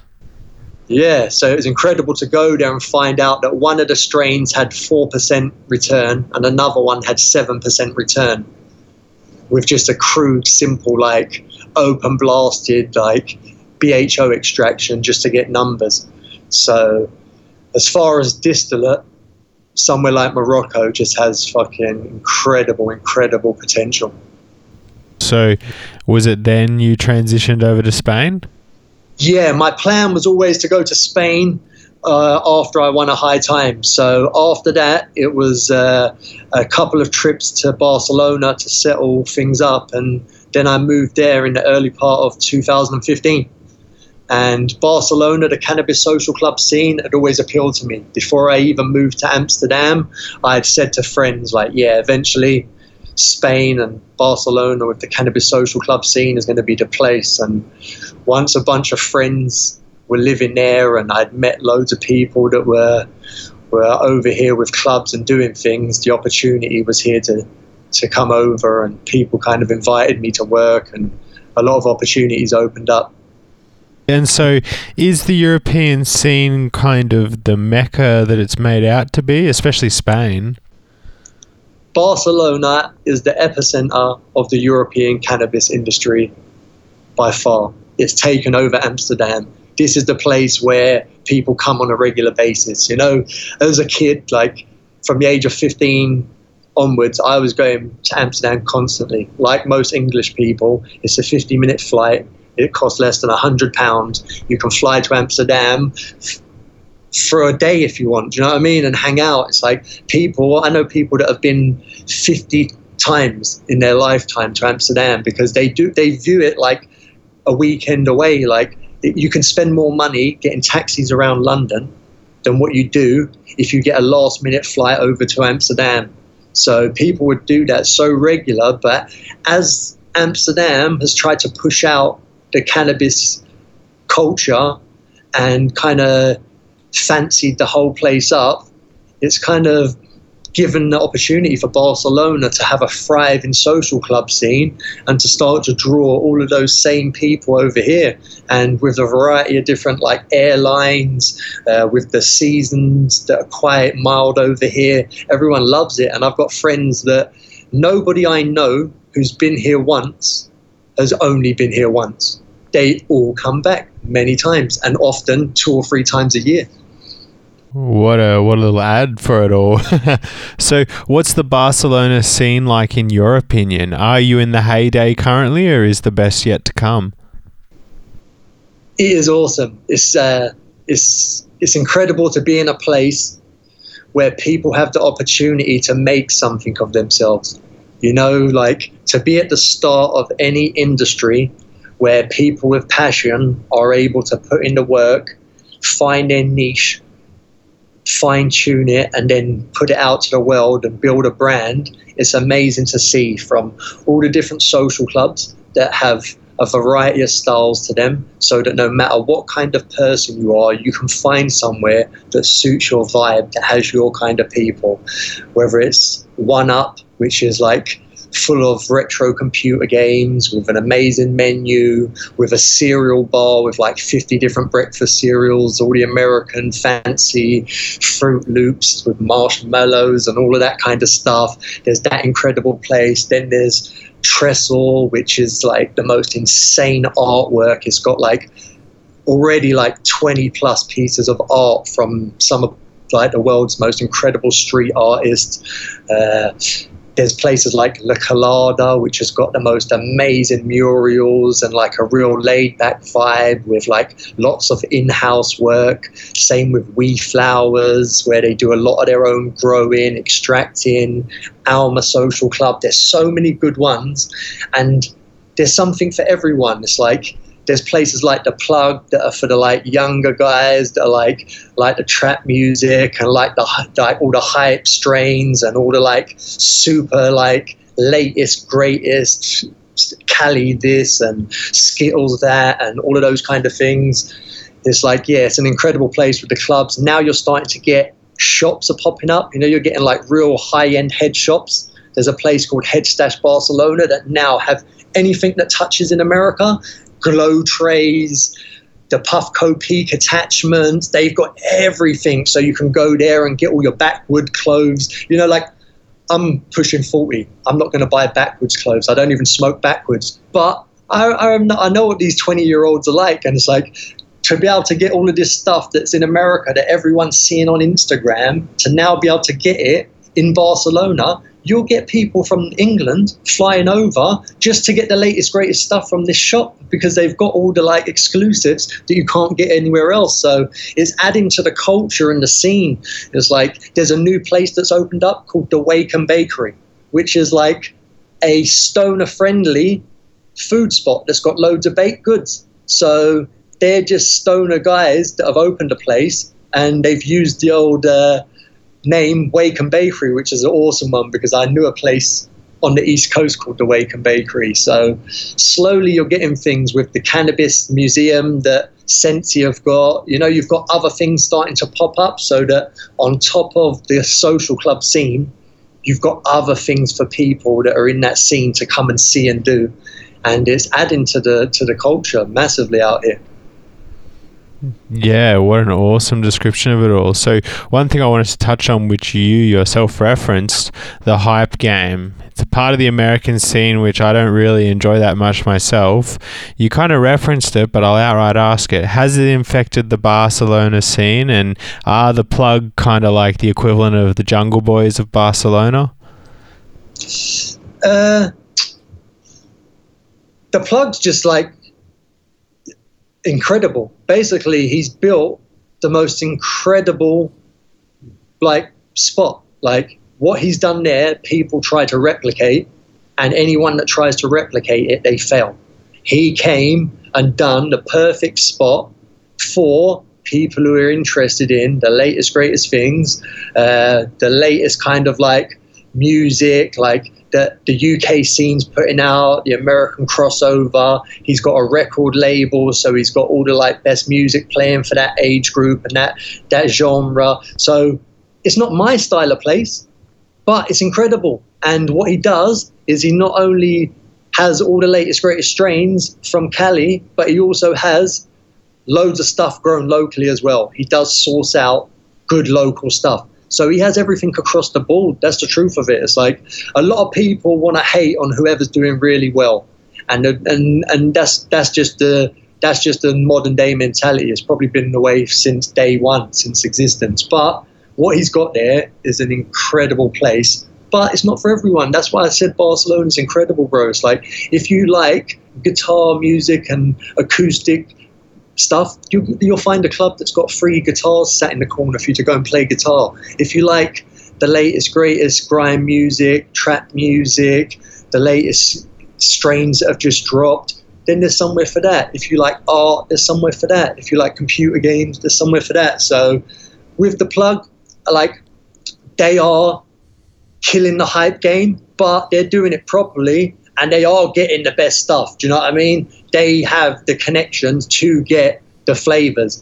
What annoys me is some of the other spots that are just like trying to be that, but they're getting shit Cali Bud and trying to charge through the nose for it and promoting that massively and trying to convince the world that Cali Bud's better because their markup and profit margin on that Cali Bud is higher.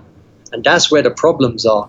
The problems aren't places that are trying to get the best thing for people to try the latest, greatest things. The problem is places that are getting subpar bud that are pri- pricing it crazy, and then all the staff push that over local grown stuff to people who don't know any better. And that is rife. And the hype game with that regard is kind of fucking bad in Barcelona because unless you go to clubs where there's educated staff who can educate people about the grower and the genetics, they just sell the latest, greatest. Yeah. Yeah, yeah, that's that's the same everywhere I think. But I want to touch on something you mentioned there. You know, you said that there is a variety of different things on offer depending on where you go. So I'd love to talk about some kind of Spain specific clone onlys and your experiences with them. And the one I most want to ask you about is a plan I've always had on my mind forever. Have you ever smoked that clone only of Queen Mother that goes around Spain? No, I don't. What is what's the background on it? Haha, so it's from the Delicatessen crew, who are kind of like friends with Cannabiogen. And it's a cross of like a reunion island with like this Congo hybrid, so real raw sativa landrace. But apparently, there's this specific cut that goes around Spain of it that's just meant to be insane. I, I think there's a cut that's a Congo one called Lily or something like that. Yes, yes, yes, yes. That's that's the name of the cut, Lily. Yeah. I Yeah, yeah. yeah. So- Incredible bro. I have smoked it. It's one of the be- It's one of the only standout things I've ever smoked in Barcelona. That when I first came here in 2015, I think I was given that in La Colada and We Flowers. They both have that cut. I think I was gifted it in La Colada, and it was the best example I've smelt of it. What a beautiful profile. I was like, Congolese? Is this really a Congolese? I was like, fuck, this is so tropical. Beautiful, bro. Beautiful. Yeah, cool. That's one which doesn't get talked about a lot. But I mean, on that point, what's going on with Ace and Cannabiogen? Do you have any contact with those guys at all? I just feel like they've kind of fallen off a bit. Did they, was there like fallings out between them? Was there some craziness where Ace was meant to have taken the genetics of Cannabiogen and they split up or something? And he's like, yeah, there's some kind of like conflict I heard from someone. Okay, yeah. I just noticed that both of them have seemingly stopped putting out new releases, whereas they were on a bit of a good run for a while. basically the what I got told now I'll speculate this is total speculation this is what someone told me someone basically told me that Cannabiogen was the one who was really doing the work and that Ace kind of half jacked them so that's the story I heard whether that's true or not it would explain why they both stopped doing it because if one guy didn't make it The other And the guy other can't did. jack it. yeah now it's all gone and he can't make them again because he jacked them or whatever who knows but yeah it's Yeah. a strange one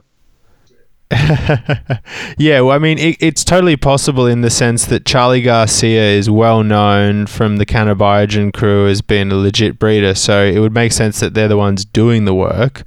Um, but anyway, you know, maybe we'll find out the answer to that one another day. So, is there anyone doing anything over there that's kind of really innovating, in your opinion? Yeah, do you know what? There's a few crews out here. There's like a lot of hash making crews. Spain is a hash making culture. So because of the hash making culture, there's incredible thing people doing like amazing work out here. You got like M&M extracts, La Sagrada Familia extracts, uh, the guys from We Flowers, uh, Alma Social Club, La Colada, uh, Nerd Extracts, who has a One Up Club. Uh, also, you've got a UK guy called. Ah, oh, his name will come to me in a minute. I'm having a brain freeze. But yeah, there's loads of good people over here, bro, doing loads of good work and building brands. There's there's like growers there's a grower called Nectar Monkey that I know that does like live soil and like he really puts in the work to like put out an incredible high end product.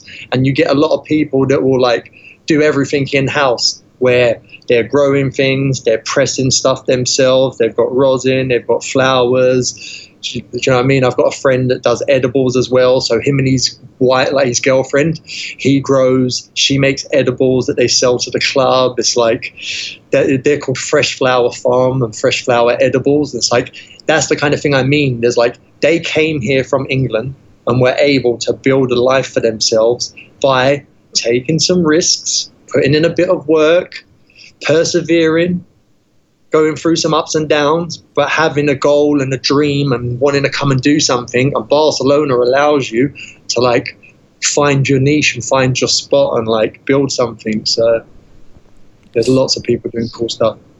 That's another one I have to mention. Growers with Attitude. They are doing incredible stuff over here. Yeah, shout out to those guys for sure.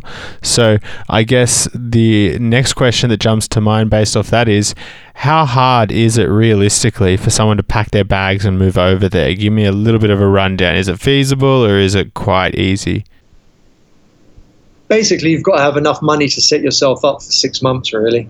That's what it boils down to. It's like you've got to be able to come over here and afford to lay down deposits and rent on a house for the first six months so that you can find a house, move in, set yourself up, get a crop down, and then the ball's rolling. So anyone who can set themselves into a position to do that and can get it right can do it. But it's not that easy. You've got to find the right house.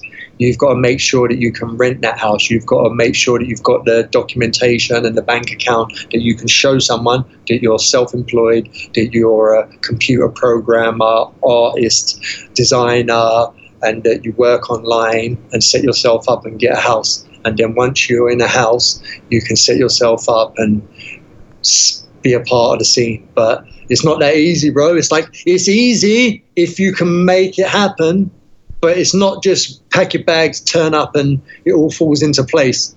It takes a, a lot of planning and a lot of fucking determination and a bit of cash as well. It's like it's not cheap to you know what it's like with anywhere, you've got to pay one month to the agent, maybe a couple of months as a deposit, and then really you need to have your first three or four months rent ready to be paid so that you can get a crop out. Yeah, pretty sound advice. Electricity is always an issue here the houses are wired so bad that most of them are limited. You can barely run any electricity, so you've got to find a house where you can actually run enough electricity to grow properly. So there's a lot of factors like that where it's like once you're here, there's a wonderful sense of privacy, and your house is your castle. Everyone minds their own business, and a lot of people grow. My neighbors grow. They go into their grow room. When they open the door, it opens out into their garden. They don't do it discreetly. They don't give a fuck it lights up the hill that we live on. I live on like a mountain. It lights it up that at least six houses down the hill know these guys are growing. They had 20, like 15, 20 foot plants in their garden.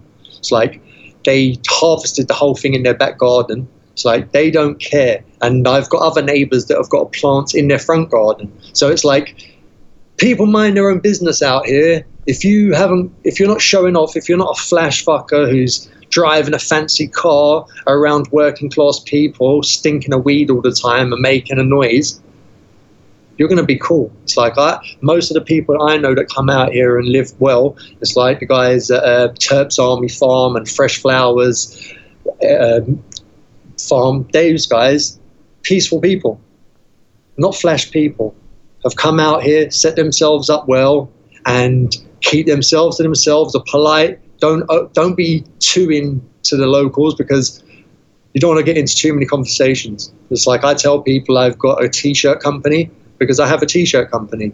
It's like so that's it.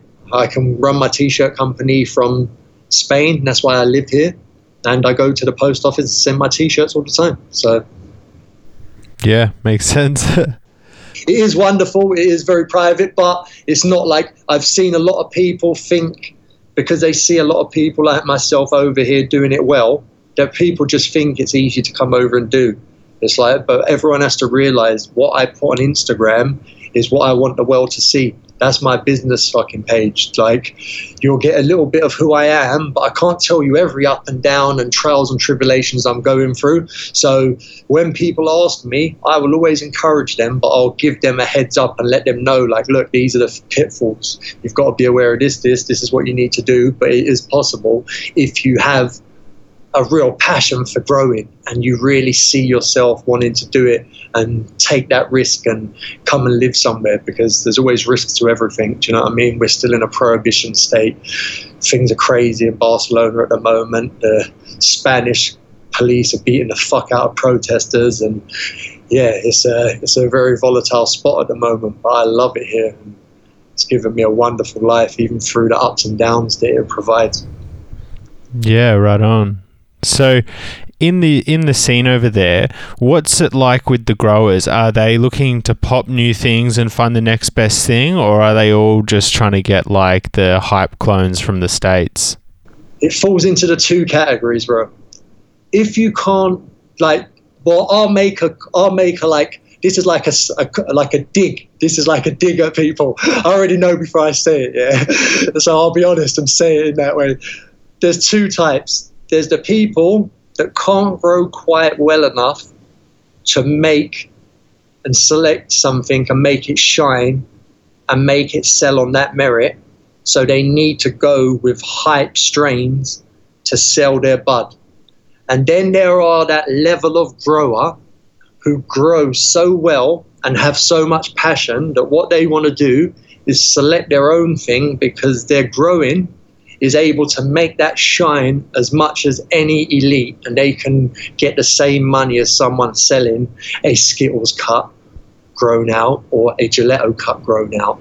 So there are a lot of people that are like, no, do you know what? I can do my own selection and find something unique and grow it to that level. And that's what I like to see. It's like it's probably evenly split.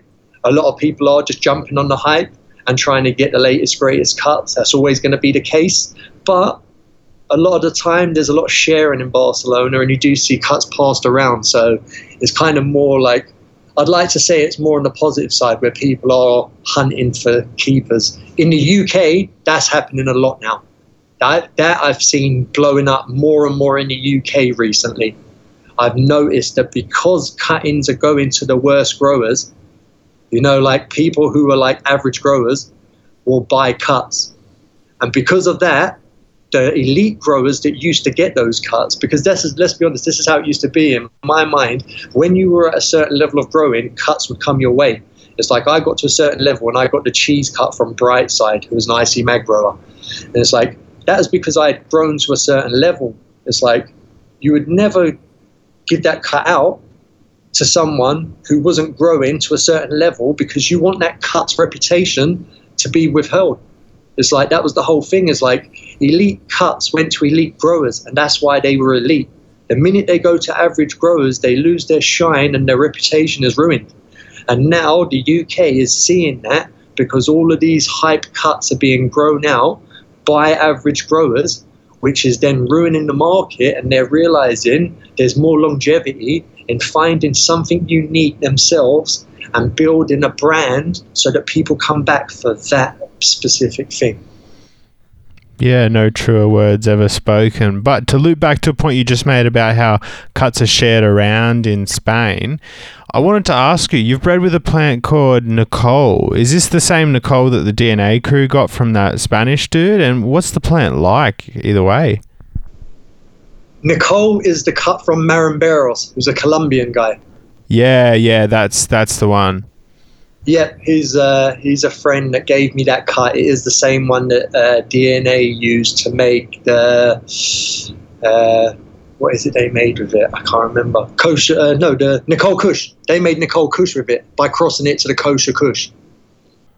Uh, okay, and so yeah, what's what's Nicole like as a plant, and what do you think pairs well with it?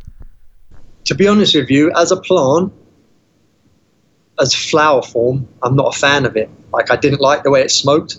The unique thing about Nicole is the resin type. It has a type of resin that comes away from the plant and is the most solid resin you can imagine. To make static sifts with it and to do extracts and things like that, it makes just ridiculously rigid extracts. It, it's an incredible hash making plant and that's why it's become one of the biggest hash making strains in Morocco is the Nicole Kush. When they crossed it with the with the the kosher Kush, it's kind of given it a, a little bit more to it, added a bit more flavor, and really allowed the resin to just drop like crazy. I heard that they were making something like four times the yield with the Nicole Kush from crops to like their own stuff. So wow. crazy yield. It's an incredible hash, mate. So I looked up the genetics on it, and it's largely just a mixture of kind of like blue satellite and shishka berry and a few other blueberry type of things. MK do, Ultra. Yeah, yeah, that's in the mix as well. How do you feel about the blueberry flavors, and does that shine fl- through in that clone at all? Yeah, it does. You know, there is that blue, like it has got that blueberry, like there is a hint to it that kind of stands out. It's very unique. It's very, very unique. Like in the market, you know, like there's nothing. Do you know what really it smells like? It reminds me of uh, one of uh, the Great Gardener strains because that's also got the shishka berry in it. So it's like it's the shishka berry terp that kind of dominates because I've smelled it. Also, is it? What one is it from the Great Gardener? I can't remember what strain it is. Is it the Barbara Bud or one of those ones? Yeah, Barbara Bud, Afghani cross shishka berry. Yeah, that's it. It's it's got the say it's got a familiar terp. So basically, whatever the shishka berry is, if you ever get a chance to smell something with the shishka berry note, that's very similar to the Nicole. Yeah, okay, interesting, interesting. And so, while we're talking about flavors, what is your favorite flavors in cannabis? Do you know what I like? Tropical. That's the like you know real tropical floral notes. I like those, but I also like it sounds crazy, but I remember once a girl texting me and saying, is purple can purple be a flavor? And i'm like that's what i'm working towards i hope so kind of thing because she had dabbed something of mine and wanted to know if purple was a flavor. And like that's the flavors that i like. I really love the purple flavors. And depending on how i breed with certain things it reveals different kinds of purple flavors. So you get all the like lavendery what i describe as like grandma's purse candy you know, like old lady perfume, incensey, those kind of floral kind of purples. And then you get all the grapey, merlot, wines, berries, dark fruits, those kind of purples. So there's so many purple flavors that come through depending on what direction you breed things in that I do love all those different purple flavors. And broadly speaking, what type of highs do you like the most? I like hugging a bud high. The bud that makes you feel like you're just wrapped in a warm, cozy blanket of wellness and well being and like not overly narcotic, but that nice little fuzzy feeling of wellness. That's why I smoke cannabis. That's the fee. That's the that's the high I most go for. Even in even in the sativa lines I'm trying to breed with, I'm trying to cut out the anxiety, the heart racing, all of that. I want a cerebral, like euphoric high that kind of can allow you to relax into it. And that's what I like, that calm, something with a calming effect. And I think CBD being in things is intricate to that and not being completely bred out. Yeah, it's interesting. I've been thinking about that same kind of thing myself for a while. I would be interested to know your thoughts on this then. Do you think that's a quality that you can try to breed into a strain, or do you think it just comes down to kind of like an individual connection with a certain strain you might have? I think it's both. I think you can breed towards it based on your own experience and what's available to you to get from friends who you can get to try it. But because everyone is individual, we do all need to find the perfect one for us. And that's why I think like it's about selection and growing things out. And when people grow things out, grow them out three or four times. Don't make your selection off of the first seed run because not every grow's dialed in. Sometimes the second run plants are completely different. Sometimes a third's better. It's like give them all a good try. Try them at different flowering times, and it's like I think that's the real key to get into that where I want to feel from my smoke is actually dialing in your plants and doing the selection and looking for things that are kind of that do connect to you, like that you know, ah, these are the these are the strains and often the terpene is the thing that connects to people. That entourage effect is like you get people that connect to certain terpenes. So it's obviously like there's certain things they need to look towards, and certain terp profiles is often what will help them. So it's like I wonder often if like lemon sativas and lemon indicas will be good for a certain person that that particularly connects to them, and then they go, oh, it works both ways. Yeah, for sure. I mean, while we're talking about breeding for a moment, a question our viewers always love what are some of your tips for picking the best male possible? Oh, do you know what? I always, this is how I look at it. When it comes to a male, I never search for males. I wait for males to identify themselves as the one. It's like that, that I never like to think, oh, this is this is the cross I'm going to do. I'm going to select a male from this. I like to wait for a male to pop up that's incredible. You know, often when you're growing out plants, you have a plant. It's happened like I remember probably like before I started breeding, it probably happened three times in like five plus years where I had a plant that was my favorite plant out of the pack that I was the most excited about and then it turns out to be a male and I'm heartbroken because I'm not a breeder and I just chop it and I want females. Those are the males that when they've got everything about them that just stands out from the structure, it's like normally you will see a male, it has single branch, some shit like side branching. They, you can spot a male like the females are the ones that have all the candelabra, big wide side branching. It's normally obvious just from structure. So when you do get a male that has the perfect structure, and then you touch it and it stinks, then you're onto something. Then that's the start of this could be a good male. Cool, cool. So I noticed on your Instagram, you've got some photos of the Chem Valley cookies crossed Afghani, and it immediately made me wonder where'd you get the Afghani from, and what kind of traits did you look for in that male? Bro, the Afghani is the craziest thing I've ever found. It's my greatest ever random discovery.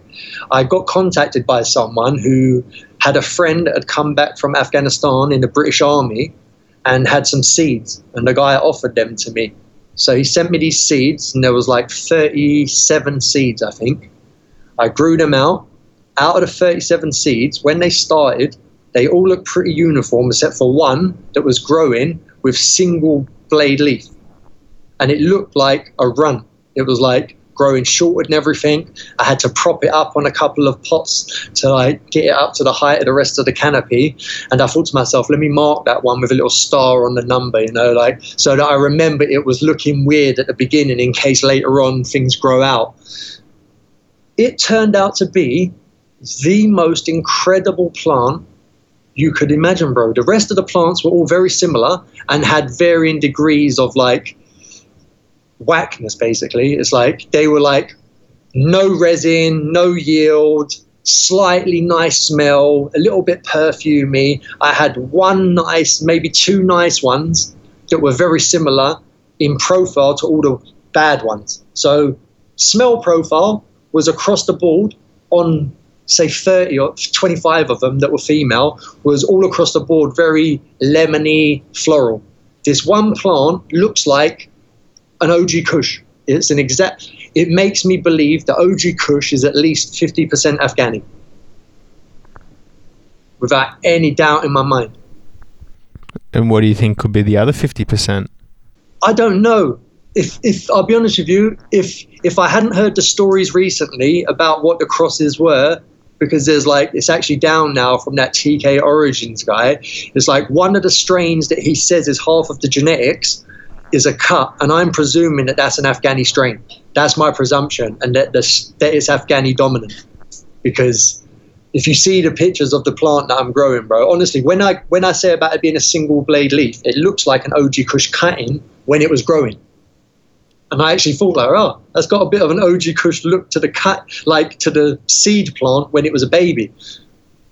Yeah, no, I, I don't doubt you at all. Like Bodhi and Doc D have got the Iranian, which is like a dead ringer for cookies, right? Yeah, that's it, bro. It's like honestly, it's like it makes me believe it so much. Yeah, okay, interesting, interesting. Well, I guess time will tell with those ones as to what they turn out to be.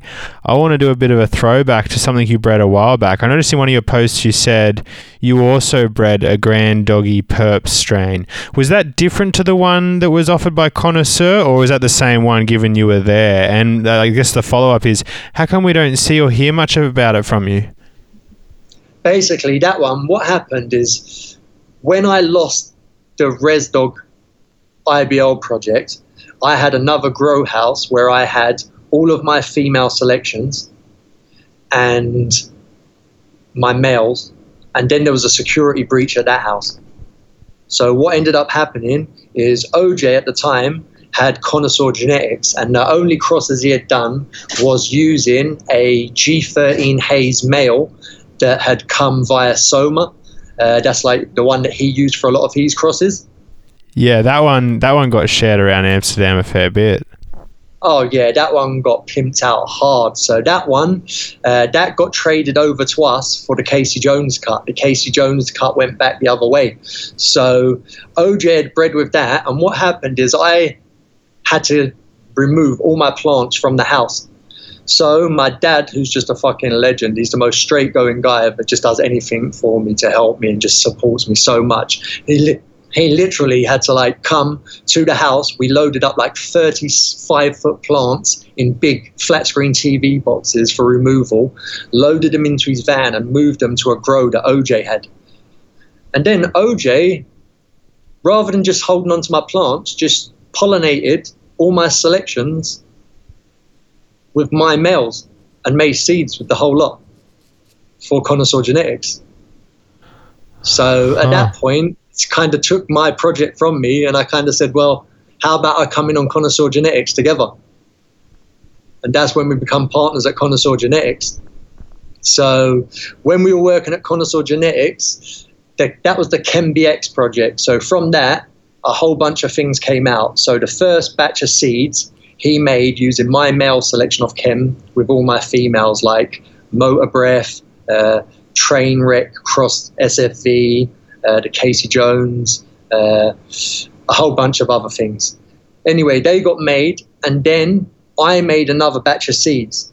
The batch that I then made, I remade a few things like the Chemmy Jones.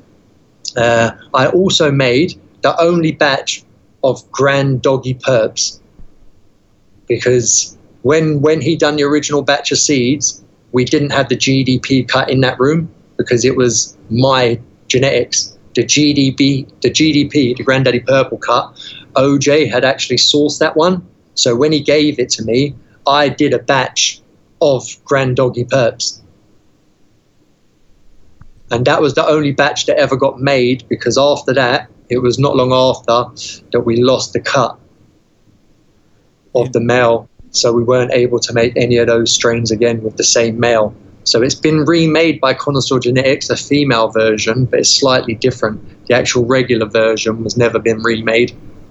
Interesting. And so, have you ever wanted to work with that, or is that just kind of falls under that banner of like fresh start thing? Uh, do you know what the Grand Doggy Perps? That is in the Purple project that I had done, and the Purple project I've used for breeding.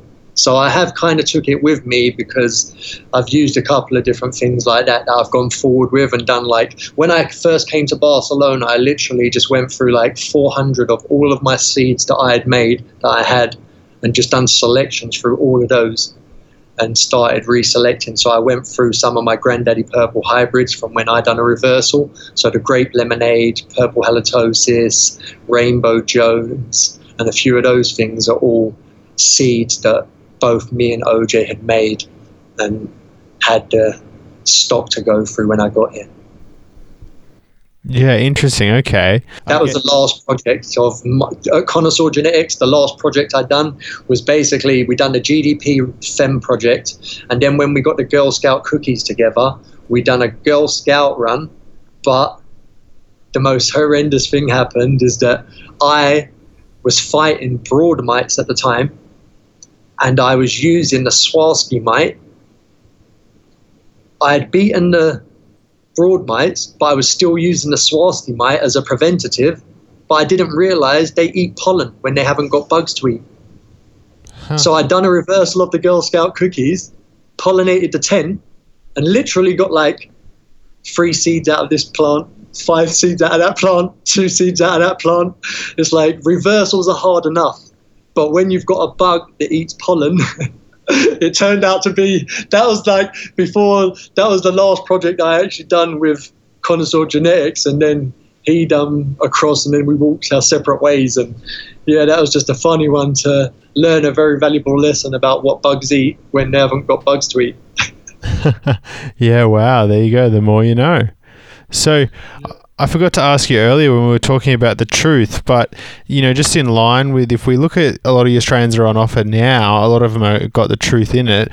When we look at your keeper cut of the truth, what type of characteristics does it pass on in terms of the female and then also in terms of the male? With the female, when when I've hit like what I've done is I I decided to go all with my own lines. It's like I don't really want to be just breeding other people's stuff and other people hype work and this and that. Everything I've got has got like I've got some kind of hypothesis and idea of what I'm trying to get towards. So really what I've done is I've got my two males that are the Truth male and the Chem Valley Kush male. And the idea of them is to have breeding tools, one that adds all the favorable characteristics of the OG Kush, which has proven itself to be the, one of the most, if not the most legendary, like popular strains in the world, and the other one to have all of the bag appeal and characteristics of the Chem Valley Kush, and that's the key thing. It's like for me, I want low leaf ratio to bud. I don't want to be trimming loads. So with the truth, it gives hardly any leaf. Like it's kind of like the double-edged sword is you never have no trim from it, but you hardly have to trim. So for me, when you're doing lots, you don't want to be trimming a lot. And as things become bigger and bigger, the less you've got to trim and the less people are in. If you can flush a plant to where the bigger leaves fall off, and then you've got just a, a basic little manicure that you're doing a couple of pounds in like a fraction of the time, then people are gonna that's gonna make a difference. And there's even like any grower that I know doesn't like trimming. So that's one of the main characteristics. The other one is branchiness. It's like I like good side branching. I like plants that respond to being topped well so that they get a good amount of heads on them and that you can top and train plants. So I always go for that in my in my breeding and try and go for a male that's going to give good structure solid answer. And you just referenced the idea of using your own lines. Do you think that breeders should look more to using females they've found themselves or just in general from their own projects? Or do you think there's also kind of a space for people who just want to repeatedly cross one male to just a bunch of clone onlys and don't really search to their own female stock too much? The second, bro. I think there's a room for everyone to do everything as as prohibition comes to a close, there will be a niche for everything. There's always going to be people that need to do the latest, greatest, and cash in on hype and do well. And I'll be honest with you, if I was doing that, I'd be making a lot more money than what I am because I have the opportunity to get whatever cut I want as quick as I want and then do those kind of crosses. But I I get no real pride from that. I get much more pride from creating something unique and having goals and aims and seeing people be able to find something unique that then stands out and gives them something that they're able to work with and turn heads with. Like for me, just crossing things, if it just gives something that already exists, I get no no joy from it. But I love the fact that anyone can do whatever they want. That's what breeding's about. The key thing is people just need to do their homework. It's like if you're buying seed from someone, have a look, see what they're doing, see where they come from, see what it's like, see see if it's hype, see if there's any real work going in, ask a few questions, do your homework. Just, you've got to put in the work, otherwise you will end up wasting three months of your life growing out a bunch of shit. And if you do your homework, it's easy to find out who the legit ones and get something incredible. Yeah, of course. So there are a few other notable breeders who are in the Spanish scene. Do you socialize much with them, or is it kind of like it's a bit hard to meet up or whatnot, and people are just kind of doing their own thing? I'll be honest, I've had such a hard couple of years. The last couple of years, I've had a few issues with my housing that meant me having to shut down to a minimal, minimal basis which has made things super difficult for me. And it's meant that most of my time is just spent at home working, keeping to myself. So sadly, I haven't had as much time as I would like to be socializing with the scene, but there are lots of people doing cool things over here. And it's like, I'll be honest, like, that's why I love Spannabis so much. It's like, it's the one time of the year when everyone's out I get my dad to come and house it for me, look after my dogs and my plants so that I can be away for the whole week, just socializing, catching up with everyone, seeing what everyone's got, seeing the evolution over the year. And I do get into the city, but not as much as I'd like. But there's amazing, amazing things going on as far as breeders and people trying different things. And it's that it's a lot of the like Spanish underground guys that are doing cool stuff with like old Neville's Haze cuts I've seen around and little things like that. Those are the ones that interest me. There's a couple little things like that. Yeah, I heard there's a crew of guys over there who have been safeguarding the A5 and C5. Yeah, I've got some friends that have recently got those as well, as well as the S S. Is it an S5? Is there an S1 as well? Like I think there's one with an S, the S5 as well, maybe. I recently heard some friends had that. I want to get those myself and play with those. They're definitely special. Yeah, certainly, certainly. Okay, cool. Well, why don't you tell us what's your new project you're looking forward to doing or you've currently got underway even? The projects I'm most excited about is, like we said earlier, is the Afghani, the landrace Afghani that I've got, and also I got given some Pakistani landrace seeds from the Neelam Valley, and I've done some selection from those.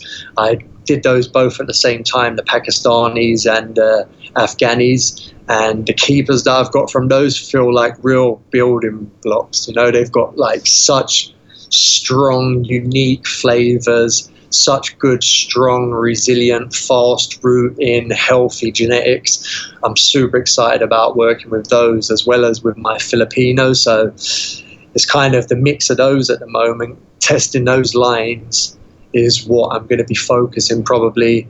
The next year is going to be focused on the land races. And at the moment, I've got a good selection with my Chem Valley Kush male and my Truth male that have been released that I can kind of let those sit for a while and people are going to be able to enjoy those. I've always got many strains that are made that I haven't released. So in the vault, there's probably another 10 or 15 strains that slowly, while I'm doing all the testing and working on the landrace projects, I can also test some of the things that are in the vault and slowly, if they make the mark or not, release them to the public every now and again. Like for Spannabis, I'm looking to release something. Uh, a purple halitosis across the Chem Valley Kush. So that's one that I'm working at the moment. That sounds exciting. You just referenced the idea of working with some landrace stuff. I'm always interested in knowing would you ever be willing to travel or want to travel to collect some landrace stuff yourself? Do you know what? The idea's always appealed to me. And if I wasn't so busy and had the funds, I would definitely do it. But I'm so lucky that I've got people like uh, Himalayan Connection and Landrace Genetics and a few other good hearted people uh, from Instagram that have reached out to me and I've been gifted some very, very special seeds. I've got some, is it Sumatra tripping weed? That from Indonesia, some seeds from there that I was given by Himalayan Connection that I'm going to be working with soon. And things like that for someone like him who searches out genetics at source and has an incredible network of people to reach out to me and give me something so unique that he searched out for years and years and him to see something in me to say look bro i think you could do something special with these. That's that's incredible. So i'm excited about working with those soon as well so I looked through some of your work just um, online, and I noticed in a few places that you had essentially worked with some super silver haze stock. I was wondering, where did you get that? Was it from like the pre two thousand stuff, or is it more newer? That's the that's the SSSDH that was uh, basically there was a cross from ResDog that OJ at Connoisseur Genetics done a selection from and got a super silver sour diesel haze, and that is crossed with the cookies, which is in my cookie fever. And that one, yeah, that was ResDog's cut, which is like old, old black pack when Shantibaba was breeding. That was a very special cut. Say what you want about Res, he may have been a bit of a cunt, but that was a wicked cut. Yeah, it's funny that that sentiment comes up a fair bit. So, um, I've noticed more recently you've been doing some collabs with OCD Labs. What does that mean in practical terms? Like, what do you do? What do they do? And what's your ideal collab like? To be honest, bro, what that is, uh, that is uh, that was something that I started myself with a friend of mine way back in like 2013, maybe yeah, about 2013, a friend of mine who I don't work with, like, I'll be honest, OCD Labs now is kind of redundant because I haven't been really doing much work for it. It's me that's doing the work now because my partner went off and done his own thing now. So really, it's just me making rosin now through my own genetics. And the concept behind that, bro, was just literally when I saw how the American industry was going, I knew that an extract company was essential. So I started an extract company, and I had a friend who runs. Uh, uh, at the time, he was just like a, a forum guy that was on the forums, and he was like in the UK. He was working for like an estate agent, but he was so on point and obsessed with like the extract game. He was one of the first people that ever had shatter that was super on point. So me being on the pulse of things, I just decided I'm like, bro, let's start an extract company. Like you can be the front man. Like, I'll provide the genetics. Let's have an extract company. Everyone's doing it in America. Let's just do it. I'd rather have an in-house one and being able to put out all my genetics and do that. And then because of all my friends in the industry, we just made some amazing like links in Amsterdam and we just had a wonderful golden age in Amsterdam where myself Ramon from Yellow Brick Labs now, and another guy called Rick who runs something called I can't remember the name of his company now, but he's an Amsterdam based guy. We all ran OCD Labs together when I was in Amsterdam, and we did work for Soma, we did work for DNA, we did work for Marimberos, and we'd done all the stuff for True Canna Genetics. So we were putting out so many extracts at a time when the, there was no scene in Europe. There was the only other extract company that existed was Nerd Extracts and that was literally it. So we kind of were at the birth of the revolution of extracts. And from Amsterdam, we just had people coming over constantly from the UK, just getting tons of extracts and just blew up the whole European scene. It was incredible to see that change. Like the amount of people that we gave first dabs to that now have glass shops, extract company, edible company, clothing line, like just crazy, like just to see that everyone who's been around this scene has been inspired by the whole birth and the influx of social media, the way that's affected it, and it's crazy. It's crazy to see. Yeah, huge progression, right? Bro, the amount of extract companies that exist in England, and it's a country that's where it's illegal, and there are like extract companies that have built amazing brands, all kinds of edible companies. It's like it's wild to think that it's got to that stage now. Yeah, hundred percent. So, I don't know if we've touched on it already, but I'm always keen to know what style of growing are you a fan of? Are you into the no-till? Are you into coco? What do you like? I've been like my first ever grow that I done was remember I said I got two friends off my like two plants off my friend that he dragged in from outside, and they were soil. When I went to the grow shop and like got set up properly, the guy advised me to grow with coco. So from that day forward, I grew with coco, and because I was always so obsessed with getting it clean, I've always loved coco for that reason. The way I could grow multiple strains, not have any real deficiencies, and get it flushed out. It's like my examples of soil growers and organic was never great until the last few years. Since no till really blew up, there's a guy called Roadrunner 420 UK, who's in the UK, of course, and he does incredible no till. He is one of the people that showed me what the results can be. It's like I know that the best of the best is always going to be soil grown, but the problem is it's so hard to get that right and to dial that right. It's like I would do. I, I, I once took over a grow from some people, and it's like out of the room, I had some plants were like the best thing I've ever smoked, but it was like 20% of the plants were like that. I couldn't get them all to be right. I had some deficiencies here and some bits there, and now as a breeder, growing so many different strains all the time, coco is easier for me to maintain, but as far as smoking and the best of the best, my outdoor no-till dragonfly medicine in the ground in the sun. That's probably my favorite thing ever. It's like that's that's what i really love. It's like i love to grow outdoors. If i could be somewhere at the perfect climate had a long season outdoor sun grown is something magic about those terps. It's like indoors yeah if i had a small tent I would do no till. I'd keep it like that.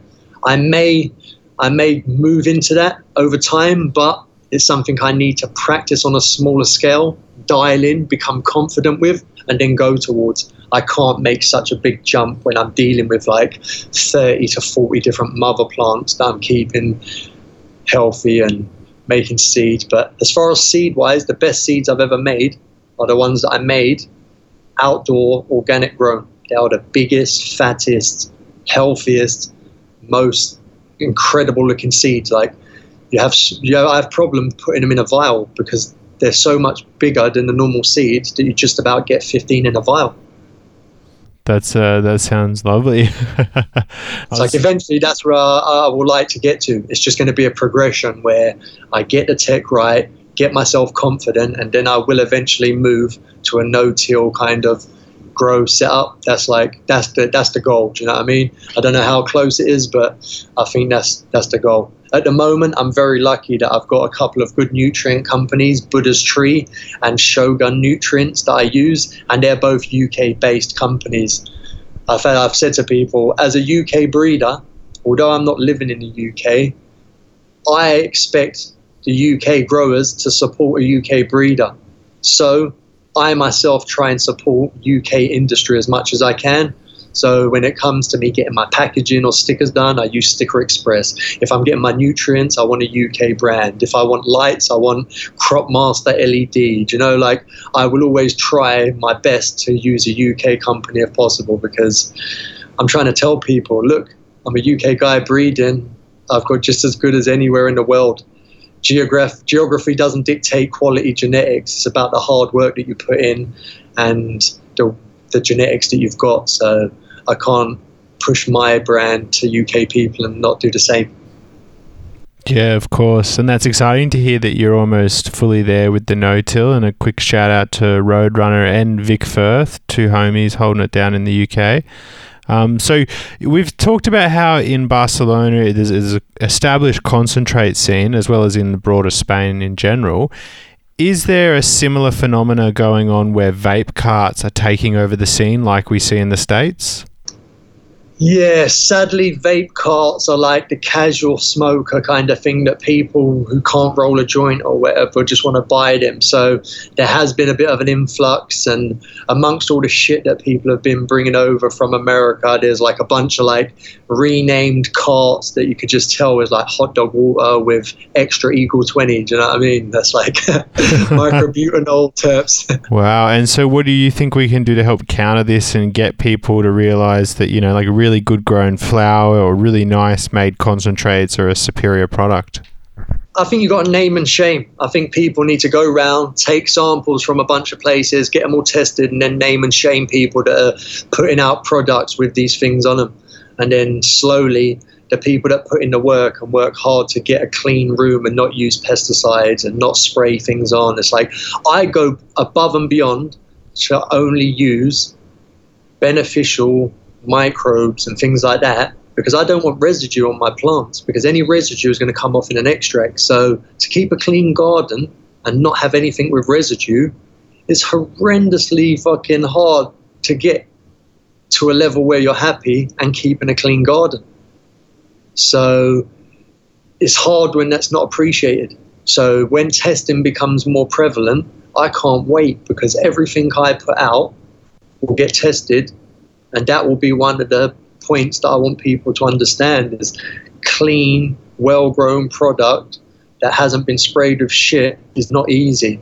And until people actually know, it's like I, I, I it makes me shake to think the things that people are consuming because the export market that's happening from America of stuff that's going to fail the standards is just terrible, bro. And the distillate that's coming over, it's like man, people are using distillate and things, and it's like, wow, you just know where that's coming from. Distillates, you can't get enough distillate in America to fill the demand. So if it's getting out at the prices that it's getting out at, no wonder. It's like it's a prices where I've had to say to people like, that's not feasible, bro. Go look in America what it costs to get clean distillate that's tested, and ask yourself how you're buying it for that price in Europe. It's like people need to wake up and really pay attention to things because sadly the market is making too much money. And the minute anything makes a lot of money it brings in the wrong type of people. And there's opportunists that are taking like how can there be fake diamonds out now? What the hell is going on in the world where people are selling tree sap diamonds and things like that? It's like it's just crazy. So the black market causes these problems, bro. That's the reality of it. The only thing we can do is just work towards some kind of regulated market to avoid all the fuck ups. So, what do you think is most optimal, legalization or decriminalization? Decriminalization. Yeah, I think decriminalization and allow people to use their intelligence and allow people to test these things and that to be part of it. It's like I think that makes more sense for people to like bro, if you if you want to be an idiot and you want to get the cheapest thing and you don't care, that's going to be your mentality no matter what goes on, and you'll always go to a backstreet person. But if you're sensible, you'll look for the right things that have been tested and all of that. So the people that do that will have the best spots. It's like if there's a place in Barcelona that all of a sudden everything's tested and has certificates to say it's clean, mold, pesticide, fungicide free, all of that, and they've done it off of their own back, then they're the ones that people are going to pay attention to they're the ones people are going to want. So I think that brings us to our quickfire questions before we wrap things up. So, first question I wanted to ask you: What's your favorite food? Curry. What type? Do you know what? I'm from northwest London, so I've been brought up around West Indian and Indian people. So people from Jamaica, people from Grenada, Grenada, people from like Barbados, so hot Jamaican and West Indian curries and lots of Indian food. I was brought up around a lot of Indian friends, so the best Indian food in the world outside India is in London. It's like we've just got incredible spots. So, yeah, those are my favorites. I actually miss the Indian and the Jamaican food from England more than anything. For sure. So, what's your favorite thing to do in your spare time? Spend time with my dogs, just enjoy living in the mountains and going for a peaceful walk with just nothing around other than beautiful scenery. That's really the the most enjoyable times when I'm most at peace, bro. Have a nice few fat dabs and set myself off on a nice little walk with the dogs. Sounds lovely. So, next question What has been the most memorable cannabis you've ever smoked in your whole life? I smoked African landrace when I was like 16, and it made me go blind for like three minutes on a high street. Chasing that high? Bro, I've been looking for that one ever since. I've done so many other psychedelics and drugs in my like adult life, and never once has it been as terrifying as those three minutes. Wow, best and worst three minutes. yeah. Okay, so on the other end of the spectrum, what was the worst strain you've ever smoked? And my follow up is, what's the worst strain you've ever smoked? Part one. And then part two is, what's the worst strain you've ever smoked that somehow got a lot of commercial traction and other people liked? Worst strain I've ever smoked. I'm from the days of sticks and seeds. So when I was like maybe 1999 or 2000, yeah, ni- say 98 or 99. 98 it would have been, yep, that's it, I've done the mental maths. In 1998, I was getting weed that was coming in with Albanian guys, and I think it was like from Albania or somewhere in that part of the world, and I was paying like 25 pound an ounce. Now, bear in mind, an ounce of weed normally was like 140. So 25 pound an ounce for this weed, it was it was horrendous, bro. It's like you lit like it was one of the things that started making me smoke pure because I was just had so much of it and you needed to smoke so much of it, you could actually just leave the tobacco out and just smoke two grams. So that was the worst weed I've ever smoked. But it was just funny because I was getting so much of it and moving so much of it. But my God, it was terrible, bro. It was, it might have been hemp, I don't even know. and then, so what's, in your opinion, is the weirdest strain which you didn't really like, but commercially it seemed to take off? Do you know what? Yeah. I'll probably seem like a fucking hater for saying this, but for me, I don't. I've never been that taken by gelato. It's like for me, like I can understand why Skittles is hyped it's got a profile that makes people go, wow, like it's incredible the profile. I can understand why Sherbet is like Sherbet's got a wicked, like, I love that profile. I can understand the hype behind that. It's like Lemon Tree. It's like when that kit got hyped up, I'm like, oh, I've got something that smells like lemon tree. You know, like a lot of things. I've got something, I can go like, I've got something that smells like that. I've got something that smells like that. So I can see hype when things don't, but gelato, disappointed me every time. I've smoked better crosses of gelato than gelato.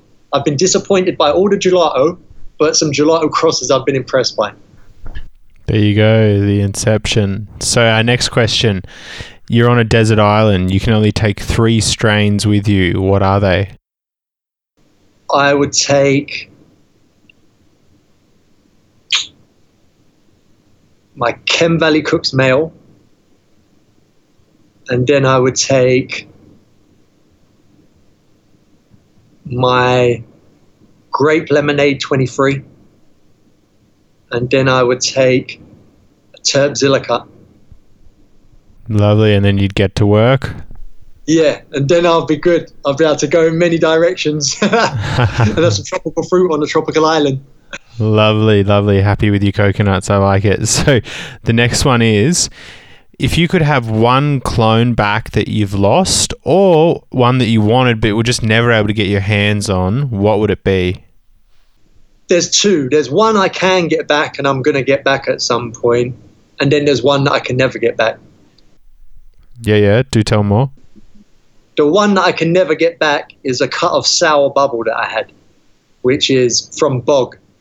Now, Bog will say publicly that that's a freak pheno of bubblegum. I've heard from someone that he privately said it's a sour bubble, it's a Bubba Kush cross. Every, anyone who knows anything about Bubba Kush knows sour bubble is a Bubba Kush cross. I don't want to hate on Bog. He's a lovely guy. I've got a lot of respect for him, but sour bubble is Bubba Kush and bubblegum.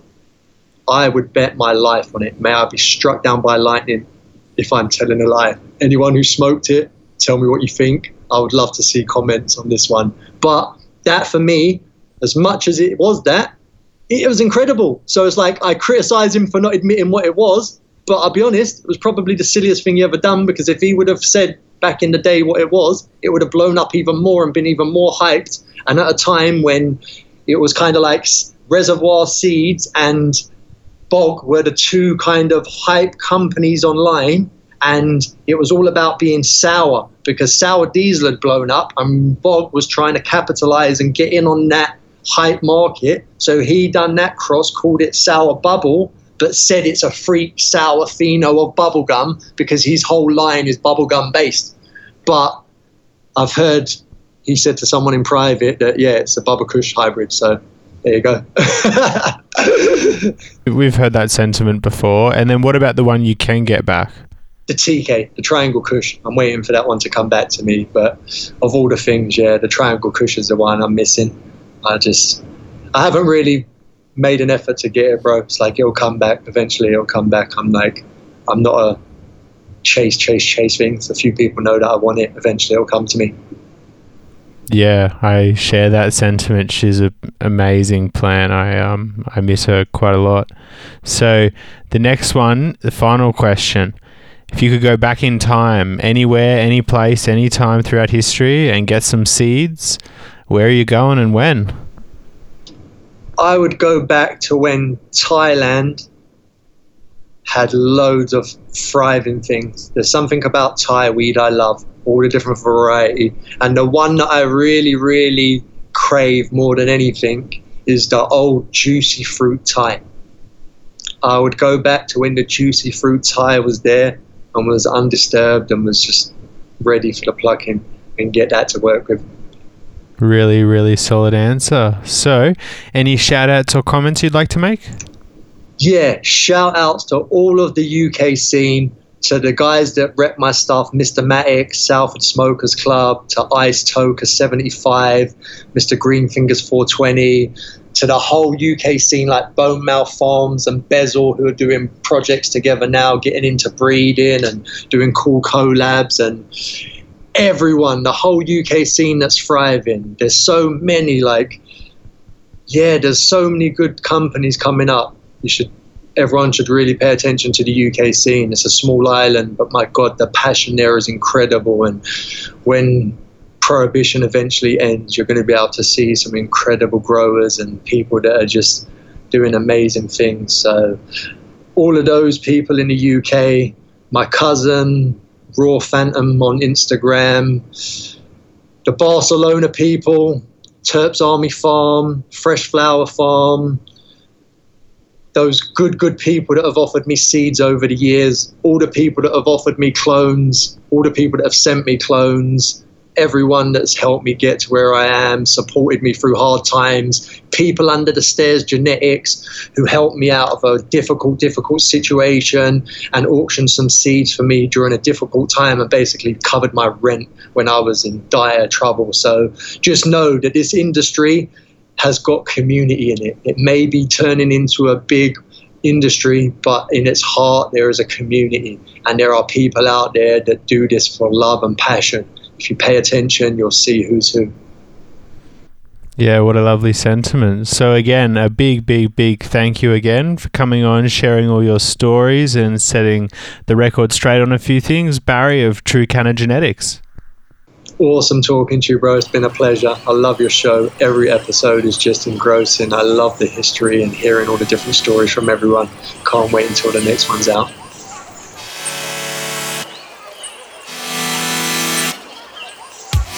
So, again, a huge thank you to True for taking the time. Stop by, chat today. I'm digging the EU vibes, guys. I hope you guys are as well. As always, huge shout out to Seeds Here Now, Radio Ridge Nursery, Organic Gardening Solutions, Green Sleeves Mercantile. You know them, you love them. They're the sponsors that make this one happen. We appreciate them so very, very much. And as always, Dragonfly fam, Patreon gang, we love you to the moon and back. Thank you so much for all you do.